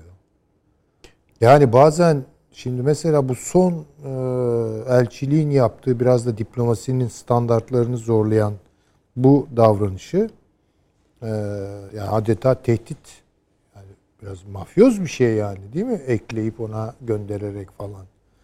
E, Mansur Yavaş'a ve e, Meral Hanım'a. Ya diyorum ki kendi kendime yani tarih bir açıdan tekerrür de olur mu? Yani e, Moğolların kılıç artıkları mı geliyor yeniden? Yani ne oluyor falan diye düşündürtüyor gerçekten. Yani bu bu bu meseleyi Türkiye bilmiyor bakın. Şimdi eğri oturalım doğru kalın. Çin meselesini. Çin meselesini bilmiyoruz. Herkesin kafasında Dediğinize şöyle katılıyorum hocam. Çin tarihini bilmiyoruz. onu da bilmiyoruz. Yani Çinli ne, öyle, ne menendir, nasıl düşünür Yani falan Türk değil mi? Tarih Yani, Kurumunun çok güzel bastığı Çin tarihi ama kitapları işte var. var var ama yani Bunları şimdi okumaz- onu okumak lazım. Evet. biraz bu işi içeriden anlatabilecek sıcak Ha tabii. o- malumatlarla ve bilgilerle aktarabilecek e, çevrelere ihtiyacımız var. Türkiye'nin yetişmiş insanları da vardır herhalde. Gerçekten bilmiyoruz. Hep düşündüğümüz bir ticaret olacak, buralarda işler dönecek falan. Böyle bir şey yok yani. Bu bir hegemonya savaşı ve yeni bir hegemonik güç olma iddiasında bir Çin var ve kapalı bir kutu. Duyduğumuz haberler hiç hayır ha haberler değil. Yani bu adamlar orada işte herkesi takip ediyorlar, herkesi fişliyorlar, kimseye nefes aldırmıyorlar ve böyle bir Çin önümüzdeki sene yüzde sekiz büyüme gösteriyor. Gayet çok Korkunç bir şey. Şimdi Bu Amerika için ne diyeceğiz %8 yani? büyümemizle Çin'in yüzde sekiz büyümesi aynı şey o, değil o tabii. devin 8 ile çarp yani acayip Aslında bir şey. şöyle bir ek yapabilirim. Hani muhakkak bu konudaki uzmanların aktüel yorumlarına beni ilgilendiren kısmı biraz orası. Ancak Çin günlük dış politikası açısından daha açık bir ülke. Yani yeter ki doğru kaynaklara bakılması bilinsin. Yani bu konuda daha çok veri var elimizde. Eskisi gibi değil Süleyman Hocam. Çin'in kendi resmi e, açıklamaları dahi zaman zaman hangi pozisyonda olduklarını gösterebiliyor. Bu konuda çok konuşuyorlar. Çok yayınları var. Kendi yayınlarının büyük kısmı e, Çince dışında. Yani İngilizce yapıyorlar, Almanca, Fransızca yapıyorlar ve şeyleri tam izleyebiliyoruz. Türkiye'de de radyoları var canım. Tabii tabii. Vardır Hani onlar her zaman belki var da bir şekilde veya bugünlerde biraz daha fazla var belki de o biraz Çinlilerin kendisini anlatmasıyla ilgili bir şey. E, Tam öyle olmuyor çünkü şu sebepten e, mesela kısa süre önce Lavrov Hindistan'daydı E, ve orada Çin'le ilgili de konuşmalar oldu. Evet. E, mesela onu yorumlayan e, Hintli kaynaklar baktığınızda Çin-Hindistan iliş- ilişkisine ilişkin Çin resmi söyleminin dışında da şeyler yakalayabiliyorsunuz. Yani aslında günümüz dünyası bu perde arkası gelişmeleri izlemekte daha kolay. Ama bizim bildiğimiz manada bir entelektüel şey. onları kimse O- ay, tamam onları Ha, kendileri yani de biliyor, onları öyle- da bilmiyor. Mesela Rusya'da var o şimdi. Yani eskiden de vardı. Yani e, şey e, komünist dönemde bile yani e, 17 dev, devrinden sonra yani e, ne Dostoyevski'ye karı burnunu soktu Lenin. Yani sevmiyorlardı herifi ama sadece işte kitapların baskı sayısını filan azalttılar ama Tolstoy'a hiç p- p- yani Toz kondurmadı. toz kondurmadılar. Adamın el, eline şey dökmediler. Yani hiç ne, çiftliği çiftlik olarak kaldı. Emrindeki köylüler köylülere dokunmadılar. Herif ölene kadar onları kullandı. Yani ama Çin'de öyle bir şey yok. Peki. Yani hocam, kendi ya o kültür devrimi sırasında yaşananları filan e, Korkunç şeyler. korkunç şeyler yani. Tabii. Bunlar az buz şeyler değil yani. Tabii. Ya ben sadece şunu söyleyeyim. Hani tarih, onun için Çin tarihi de az buz tarih değildir yalnız. Yani onu, onu böyle okuyacak ve günümüz aktüelitesi üzerinden dış politikasını geliş, gelişimi üzerinden birleştirip sunabilecek bayağı sağlam arkadaşlar olmak lazım. burnumuzun dibindeler yani- artık. Geldiler yani. Tabii Yani tabii canım. O muhakkak esas çok mesela aslında keşke zaten onun için konuşuyoruz açık- Süleyman tabii, Hocam. tabii. Yani açık mesele o. yayınlanmış olsa bu e, Mao'nun karısının yargılanma tutanakları açık yayınlansa ha o zaman anlarız. Mao dönemini yargıladılar esasında orada. Yani sorunlu olan Mao değil karısıdır diye. Peki. Şey Süleyman Hocam. Evet. Tamam. yani. E, Taşansı hocam. Tabii nereden yani Çin'e vardık biz hemen de bir arada bir sürü durak var ama birinci durağı da tam konuştuk mu bilmiyorum. Şimdi bu İran'ın yeni durumu üzerine konuşuyoruz. Buyurunuz. Yeni durum Çin ve Amerika diyoruz. Bizim sınırımızda olması bağlamı üzerinden. Evet şimdi burada e, birkaç e, bağlam, birkaç düzlem var. E, ziyadesiyle önemli bence konunun anlaşılması için. Şöyle ki şimdi bunu ben tekrar ediyorum sürekli yine söylemek durumundayım. Yükselen bir ekonomik güç ve hegemonya arayan güç İran. İran diyorum Çin. Yani Amerika açısından baktığınızda dünyadaki dengeye asıl rakibinin Çin olduğu çok açık. Yani İngiltere açısından bakıldığında 1938 yılında herhalde ki değil mi? Asıl tehdit e, şey değildi, Bulgaristan değildi. Evet. Ya da Romanya değildi. Tabii ki Almanya'ydı. Yani buradaki ekonomik motivasyona iyi bakmakta fayda var. E, bu çerçevede bakıldığında e, Trump'ın çizdiği dünya politikası resmi aslında gerçeğe en yakın resmiydi. O da şunu söylüyordu. Çin yükselen bir güç ekonomik anlamda askeri olarak bizi tehdit ediyor.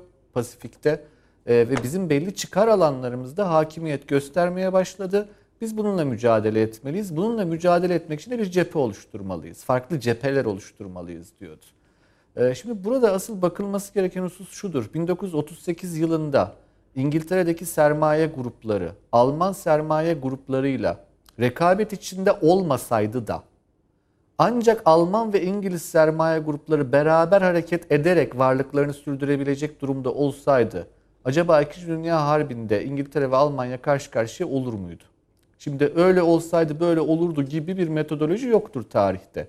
E, dolayısıyla bunu ben bir spekülasyon olarak söylüyorum. Bugün Amerika'nın içinde bulunduğu, Amerika'yı yöneten sermaye gruplarının Çin'i algılamaları ve dünya ekonomisinin yeni yapısı içerisinde yani bu küreselleşme denilen ekonomide sermayenin hareketi ve e, bu bütünleşik üretim sistemi içerisinde Amerikan sermayesinin Çin'i nasıl algıladığı, hangi grupların Çin'e nasıl baktığı önemlidir. Biden ve Trump'ın karşıtlığını da sayın seyircilerimiz hatırlayacaktır. Biz e, aylarca bu minval üzerine, bu çerçeve üzerinden değerlendirmeye çalışmıştık. Yani Amerika'da yükselen yeni sermaye gruplarının Çin'e bağımlı yapılarının Amerikan devletinin e, uzun Amerikan sermayesinin de uzun vadeli çıkarlarını korumak için alacağı tedbirlere karşı çıkması olarak yorumlamıştık. E, şimdi bu e, bu çerçeve bence önemli bir çerçeve. Ancak eninde sonunda e, Amerika'nın sermaye gruplarının da e, bu noktaya geleceği kanaatindeyim. Yani bu e, Trump bugün diyordu, e, Biden yönetimi belki iki sene sonra diyecek, belki dört sene sonra diyecek ama gelinecek yer burasıdır. E, bu kaçınılmaz. Aksi takdirde zaten Amerika kalmaz. Yani bir devlet yapısı olarak ve hegemonik bir güç olarak Amerika kalmaz. Hatta e, Süleyman Hoca o daha önce seçimlerden önce Amerikan seçimlerinden önce çok güzel bir cümle kullanmıştı. Biden yönetimi Amerika'ya karşı iktidara gelir demişti. Çok önemsemiştim ben o cümleyi hatırlatmak isterim sayın seyircilere de. Şimdi çerçeve bu. Bu çerçevenin içerisinde Çin'in yayılmasını e, Orta Doğu'ya kadar ilerlettiğini görüyoruz. Bakın Afrika'da Çin var. Ama Orta Doğu Amerika açısından hani kendi kalesi olarak gördüğü bir yerdi. Hep kontrol altında tuttuğu bir yerdi. Şimdi İran'la beraber Çin Orta Doğu'ya dayandı. Ama bakın sadece İran'la beraber değil, Türkiye'ye Çin Dışişleri Bakanı'nın yaptığı ziyaret sırasında Körfez ülkelerini ziyaret ettiğini de e, akıllardan çıkarmayalım. O buradayken, Körfez'deyken ve Orta Doğu'dayken Savunma Bakanı ise Doğu Avrupa'daydı. Bakın sadece Orta Doğu değil Doğu Avrupa'ya kadar girmiş bir Çin'den bahsediyoruz. Do bir yol, yolu gösteriyorlar Çin bize evet. Avrupa Birliği'ni tabi Avrupa Birliği'ni titreten bir etki haline aldı Sırbistan'daki Çin etkisi. Ve bakın oraya Rusya kanalıyla girdi. Rusya kanalıyla bazı yerlere giriyor. Rusya da bazı yerlerde izin veriyor. Çin'in önünü açıyor. Batıya karşı bir koz olarak kullanıyor. Bazı yerlerde önünü kesiyor. Yani e, bir e, filtreleme mekanizması var Rusya'nın Çin etkisinin yayılması konusunda. Şimdi efendim İran'a geliş konusunda yani bundan bir, bir buçuk yıl kadar evvel uzun uzun anlattık biz sizin programınızda bunu. Elinde sonunda cepheleşme Türkiye'nin doğu sınırlarında oluşacak bir cepheleşmedir diye. Yani İran Çin'in uzantısı olarak Orta Doğu'ya gelecektir diye bir, yani bir buçuk yıl olmadıysa bir yıl olmuştur. Bu, bu, bu, bu çerçeve devam ediyor. Burada yani çok hızlı akmaz bu tarz olaylar çünkü güncel değildir. Belli dönemler içerisinde gelişiyor. İran açısından konuya bakacak olursak ise çok hoş bir kavramsallaştırma gördüm. Birileri yazmış adını hatırlayamıyorum şu an ama İran tarihinde biliyorsunuz ciddi bir travmadır Türkmen Çay Anlaşması. Yani Kuzey Azerbaycan'ı e, Rusya'ya kaybettiği anlaşmadır. Türkmençay Anlaşması 1828'de. E, bu Çin'le yapılan anlaşma için birileri demiş ki bunun adı da Türkmen-Çin Anlaşması. Yani biz İran'ın belli bir bölümünü e, belki tamamını Çin'e kaybediyoruz. Yani İran'da da bu işten herkesin çok mutlu olduğunu düşünmek hatalı olacaktır. Yani İran'ın da köklü bir geçmişi olduğunu, ciddi milli refleksleri olduğunu e, hep söylüyoruz. Fars milliyetçiliği üzerine inşa edilmiş bir akıl yapısı olduğunu hatırlamamız gerekir. Yani Çin evet köklü bir uygarlıktır e, ve fakat e, Modi'nin anlattığı gibi Hindistan da köklü bir uygarlıktır. Ya da hemen burnumuzun dibinde İran da köklü bir uygarlıktır. Şimdi dolayısıyla bu Çin-İran ilişkilerinin sorunsuz olacağı kanaatinde değilim ben. Evet çok e, geniş çaplı anlaşmalar yapıldı. Evet çok büyük çerçevesi gerçekten. Dolayısıyla herkesi kaygılandırması gerekir. Çünkü bütün stratejik dengeyi değiştirecektir. E, fakat e, kırılgan olmak durumundadır. Amerika'nın da bu nükleer anlaşmaya alelacele geri dönüyor olması e, işte buradaki bu kırılganlıkları kullanma umuduyla alakalıdır. Ama şunu tespit etmemiz gerekir. E, bizim müttefiklerimiz NATO'da e, Amerikalılar. E, bu kadar sakarlık e, gerçekten kendilerine zarar.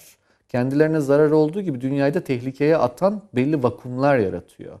Ve e, onların yaptığı sakarlıkların sonucunda Çin genişliyor. Yani Çin akıllı bir politika izliyor. Bunu tespit etmek lazım. Akıllı, keskin, yayılmacı ve sert. Yani öyle zannedildiği gibi Budist falan değil. Yani gayet sert, gayet kavgacı. Ee, daha önce söylemiştik. Wolf diplomat diyorlar. Kurt diplomatlar yetiştirdiler artık. Yani diplomatik teamüllere de uymayan bir agresyon içerisinde son dönemde Çin. Ee, ve ama e, buna rağmen açıktır ki Amerika'nın hataları bu boşlukları yarattığı için Çin buralara girebiliyor. Şimdi Orta Doğu'ya da baktığımızda Amerika'nın planı İsrail ile Arap ülkelerini barıştırarak bir şekilde e, orada bir Semitik blok kurmaktı. Yani e, Çin'in İran'a yayılmasını hesapladığı için. Şimdi o Semitik blok kurulurken de acaba bu Türkiye'ye karşı mı diye konuşmuştuk. Ben de o zaman yine söylemiştim. Bu bizi ilgilendirir ama bize karşı değil. Bu İran'a karşı. Ama İran'a değil Çin'e karşı diye konuşmuştuk. E, aynı çerçeveyi e, ben zihnimde tutuyorum.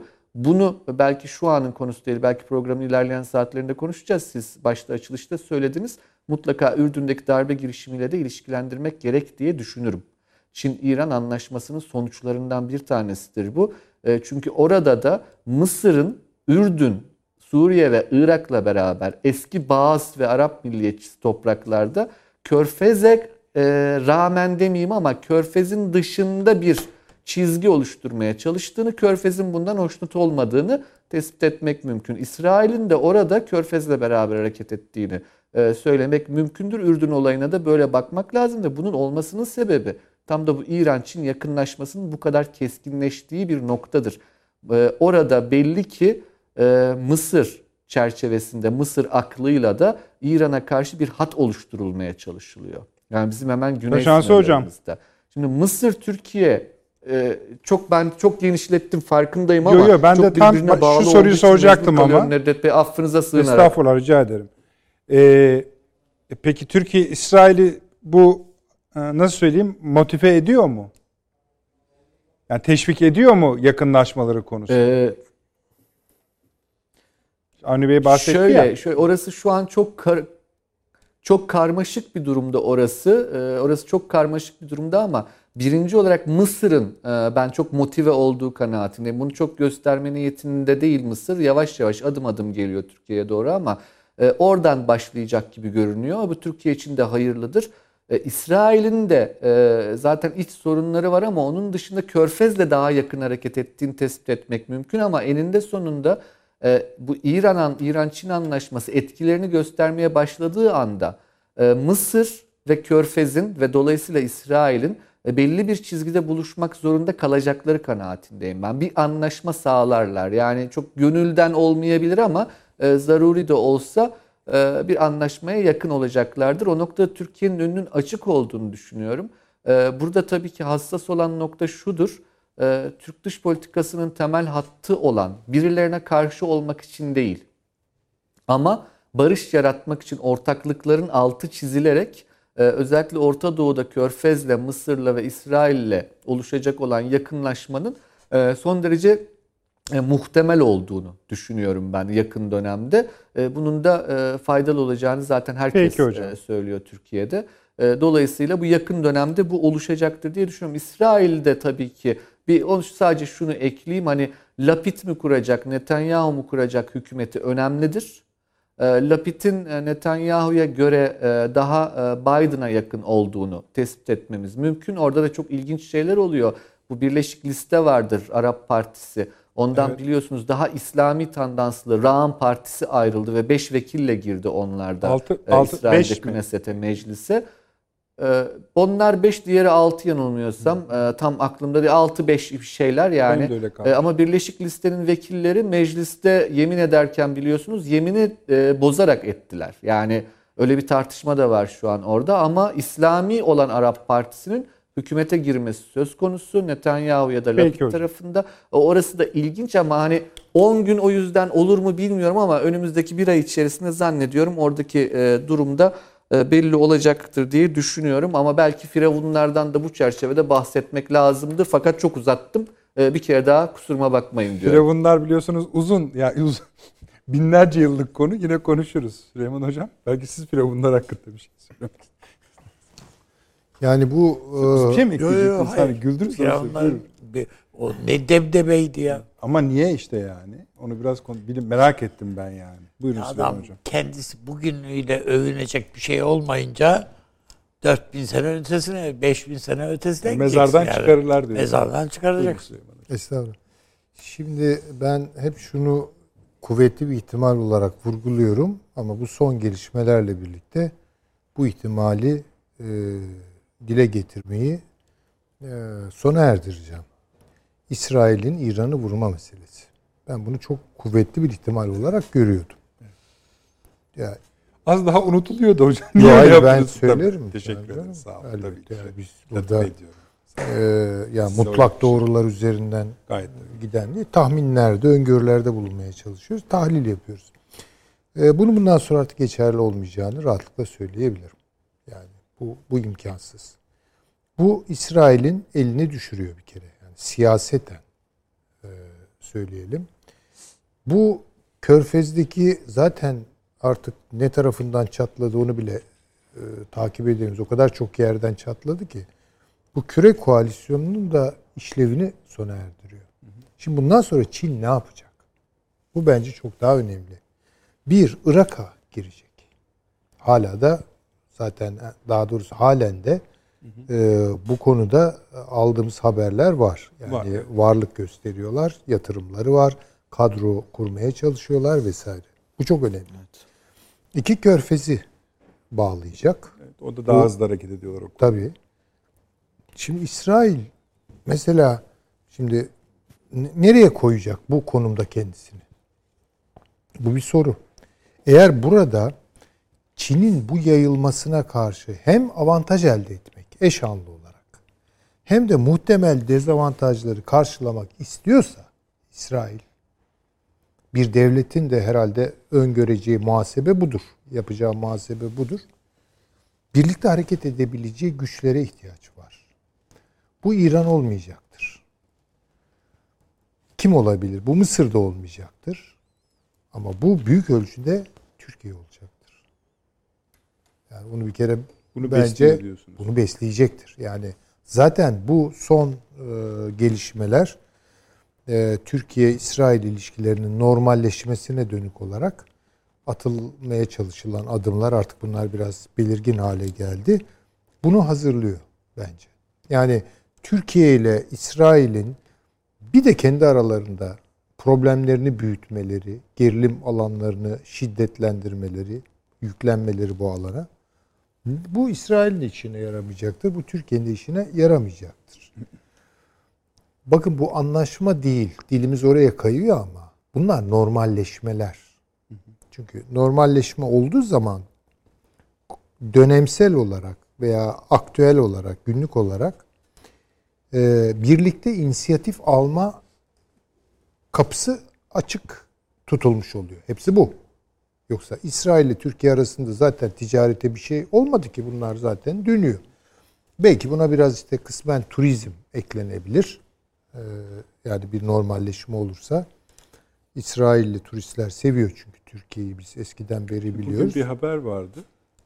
Ee, çok pul kadar. Başka hiçbir gazetede yok. Tersinden verilmiş gerçi. Cumhuriyet olduğu için öyle veriliyor ama şu. Bir bizim şirketimiz İsrail'deki yeni bir limanın yapımı sürecine ihaleye katılmış. Bizim ilgili bakanımız da bir mektup yazıyor kendi muhatabına. Diyor ki e, zaten siz davet ettiniz firmamızı. Lütfen diyor bu ihalede hani şeye uğramazsa seviniriz diyor. Haksızlığa uğramaz. Bu ayrımcılığa uğramazsa seviniriz diyor. Şimdi ilişki bu. Bu, bu seviyede var, tabii, var. e, şey boyutu, ekonomik ticari boyutu. Tabii ki.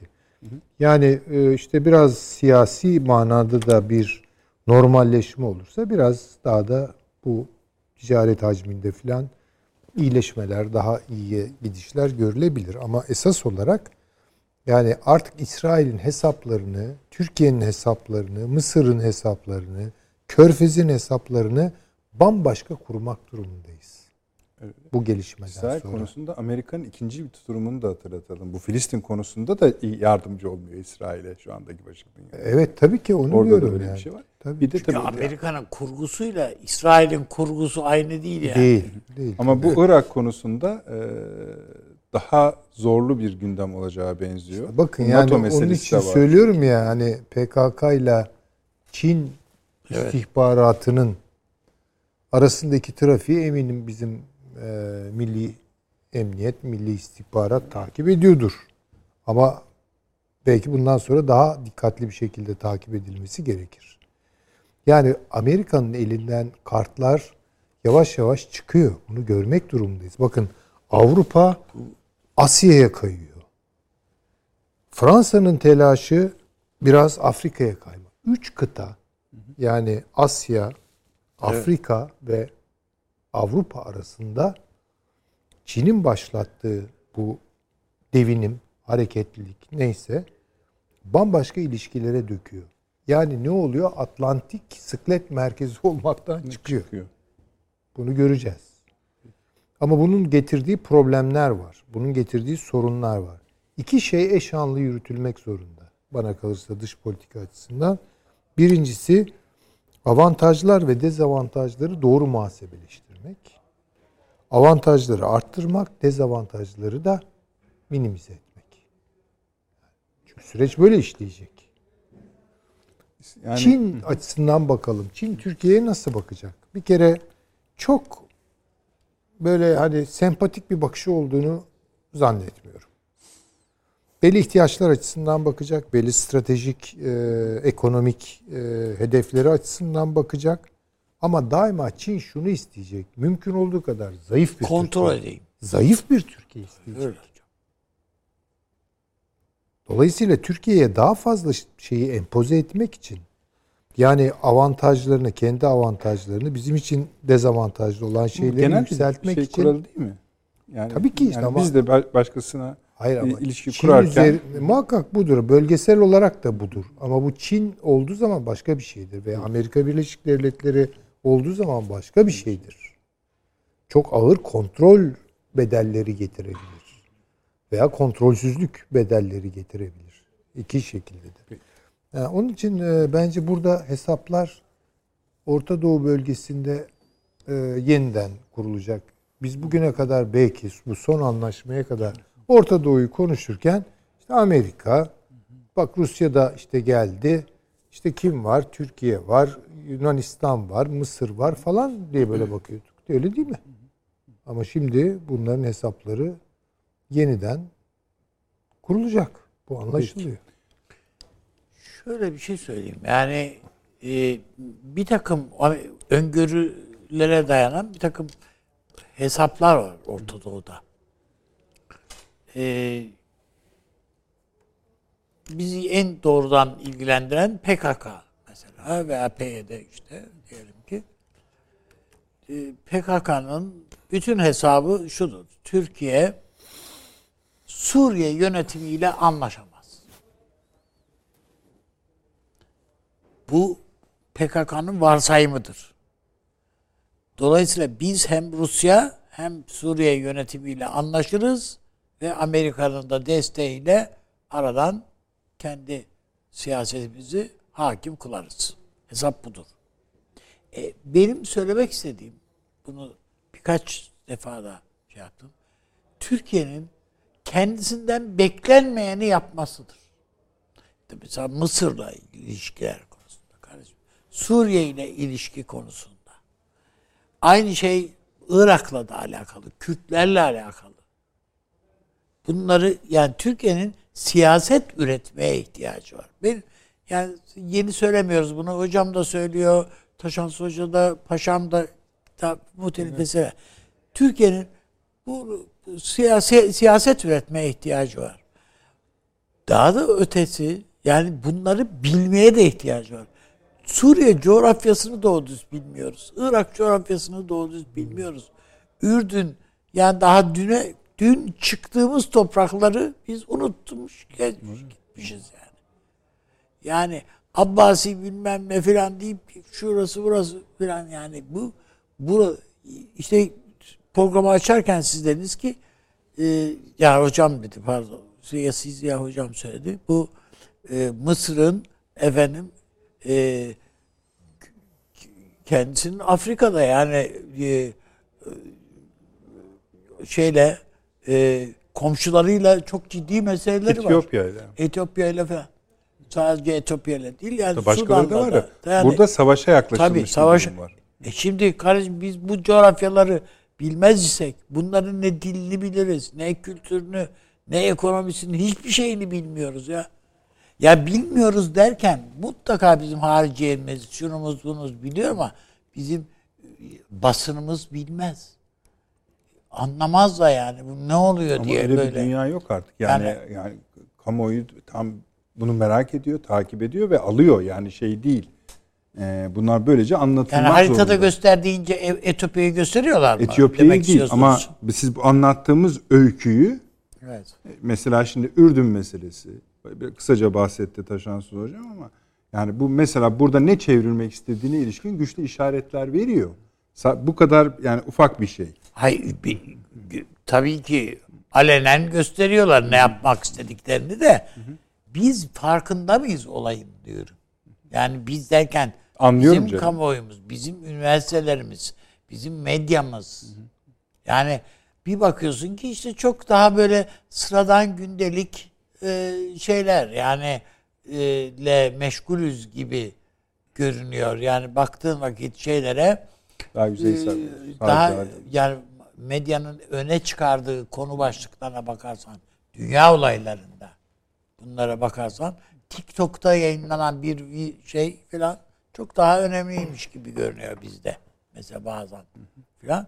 Ya o öbür tarafta binlerce insan bir anda Myanmar'da falan ölmüş gitmiş. Myanmar neresi göster desem kimsenin gösterdiği yok. Laçin nerede dedin? Hadi Myanmar uzak.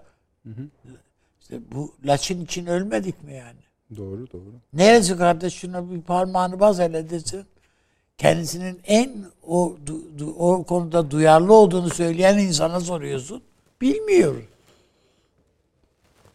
Yani bu bu e, harita yoksunluğu kadar kötü bir şey yoktur. Doğru. Türkiye'de coğrafya eğitimi tamamen sıfır gibi bir şey. Yani önemsizleştirilmiş. E, halbuki Osmanlı'nın önce anlattığı bu insanlar. Ne, neden? Çünkü imparatorluk kültürü böyle bir kültür. Yani e, Balkanlar ne, ne işte o Sırbistan falan filan bunların hepsini bilen bir şey. Osmanlı bürokrasisi oluşmuş. Yani ba- başka türlü olması mümkün olmadığı için. Yani Kayseri nerede demek gibi bir şey onun için yani bir Osmanlı için Belgrad neresi demek. Teşekkür Ama ediyorum. şimdi öyle değiliz. Bu buradaki şu andaki sıkıntımız budur. Entelektüel bir sıkıntıdır. Bunun mutlaka aşılması lazım ve bunun okullardan başlanarak aşılması lazım. Tarih kitaplarının, coğrafya kitaplarının yeniden yazılması. Bu böyle sadece efendim Kosova'da şöyle yaptık, öbüründe böyle yaptık diye değil. Değil yani. Tarih bu değil yani. Tamam bu da var ama bundan ibaret değil. Peki. Teşekkür ediyorum. Ee, hocam bu akşam çok borçlandık izleyicilerimize. En az 6 konumuz geride kaldı. Hatta araya şunu da sıkıştırabilir miyim diye düşünüyordum. Biliyorsunuz Sayın Savunma Bakanı bugün İngiltere'ye gitti. Orada mevkidaşıyla bir görüşme yaptı. Böyle, bir hani kaçamak denmez ona da hani gündem bambaşkaydı biliyorsunuz. Orada çıkınca ben de acaba ne konuşuluyor diye merak ettim. Onu Kıbrıs da herhalde değil mi yani? efendim Kıbrıs filandır herhalde. işte yani buraya kadar geldi. Evet.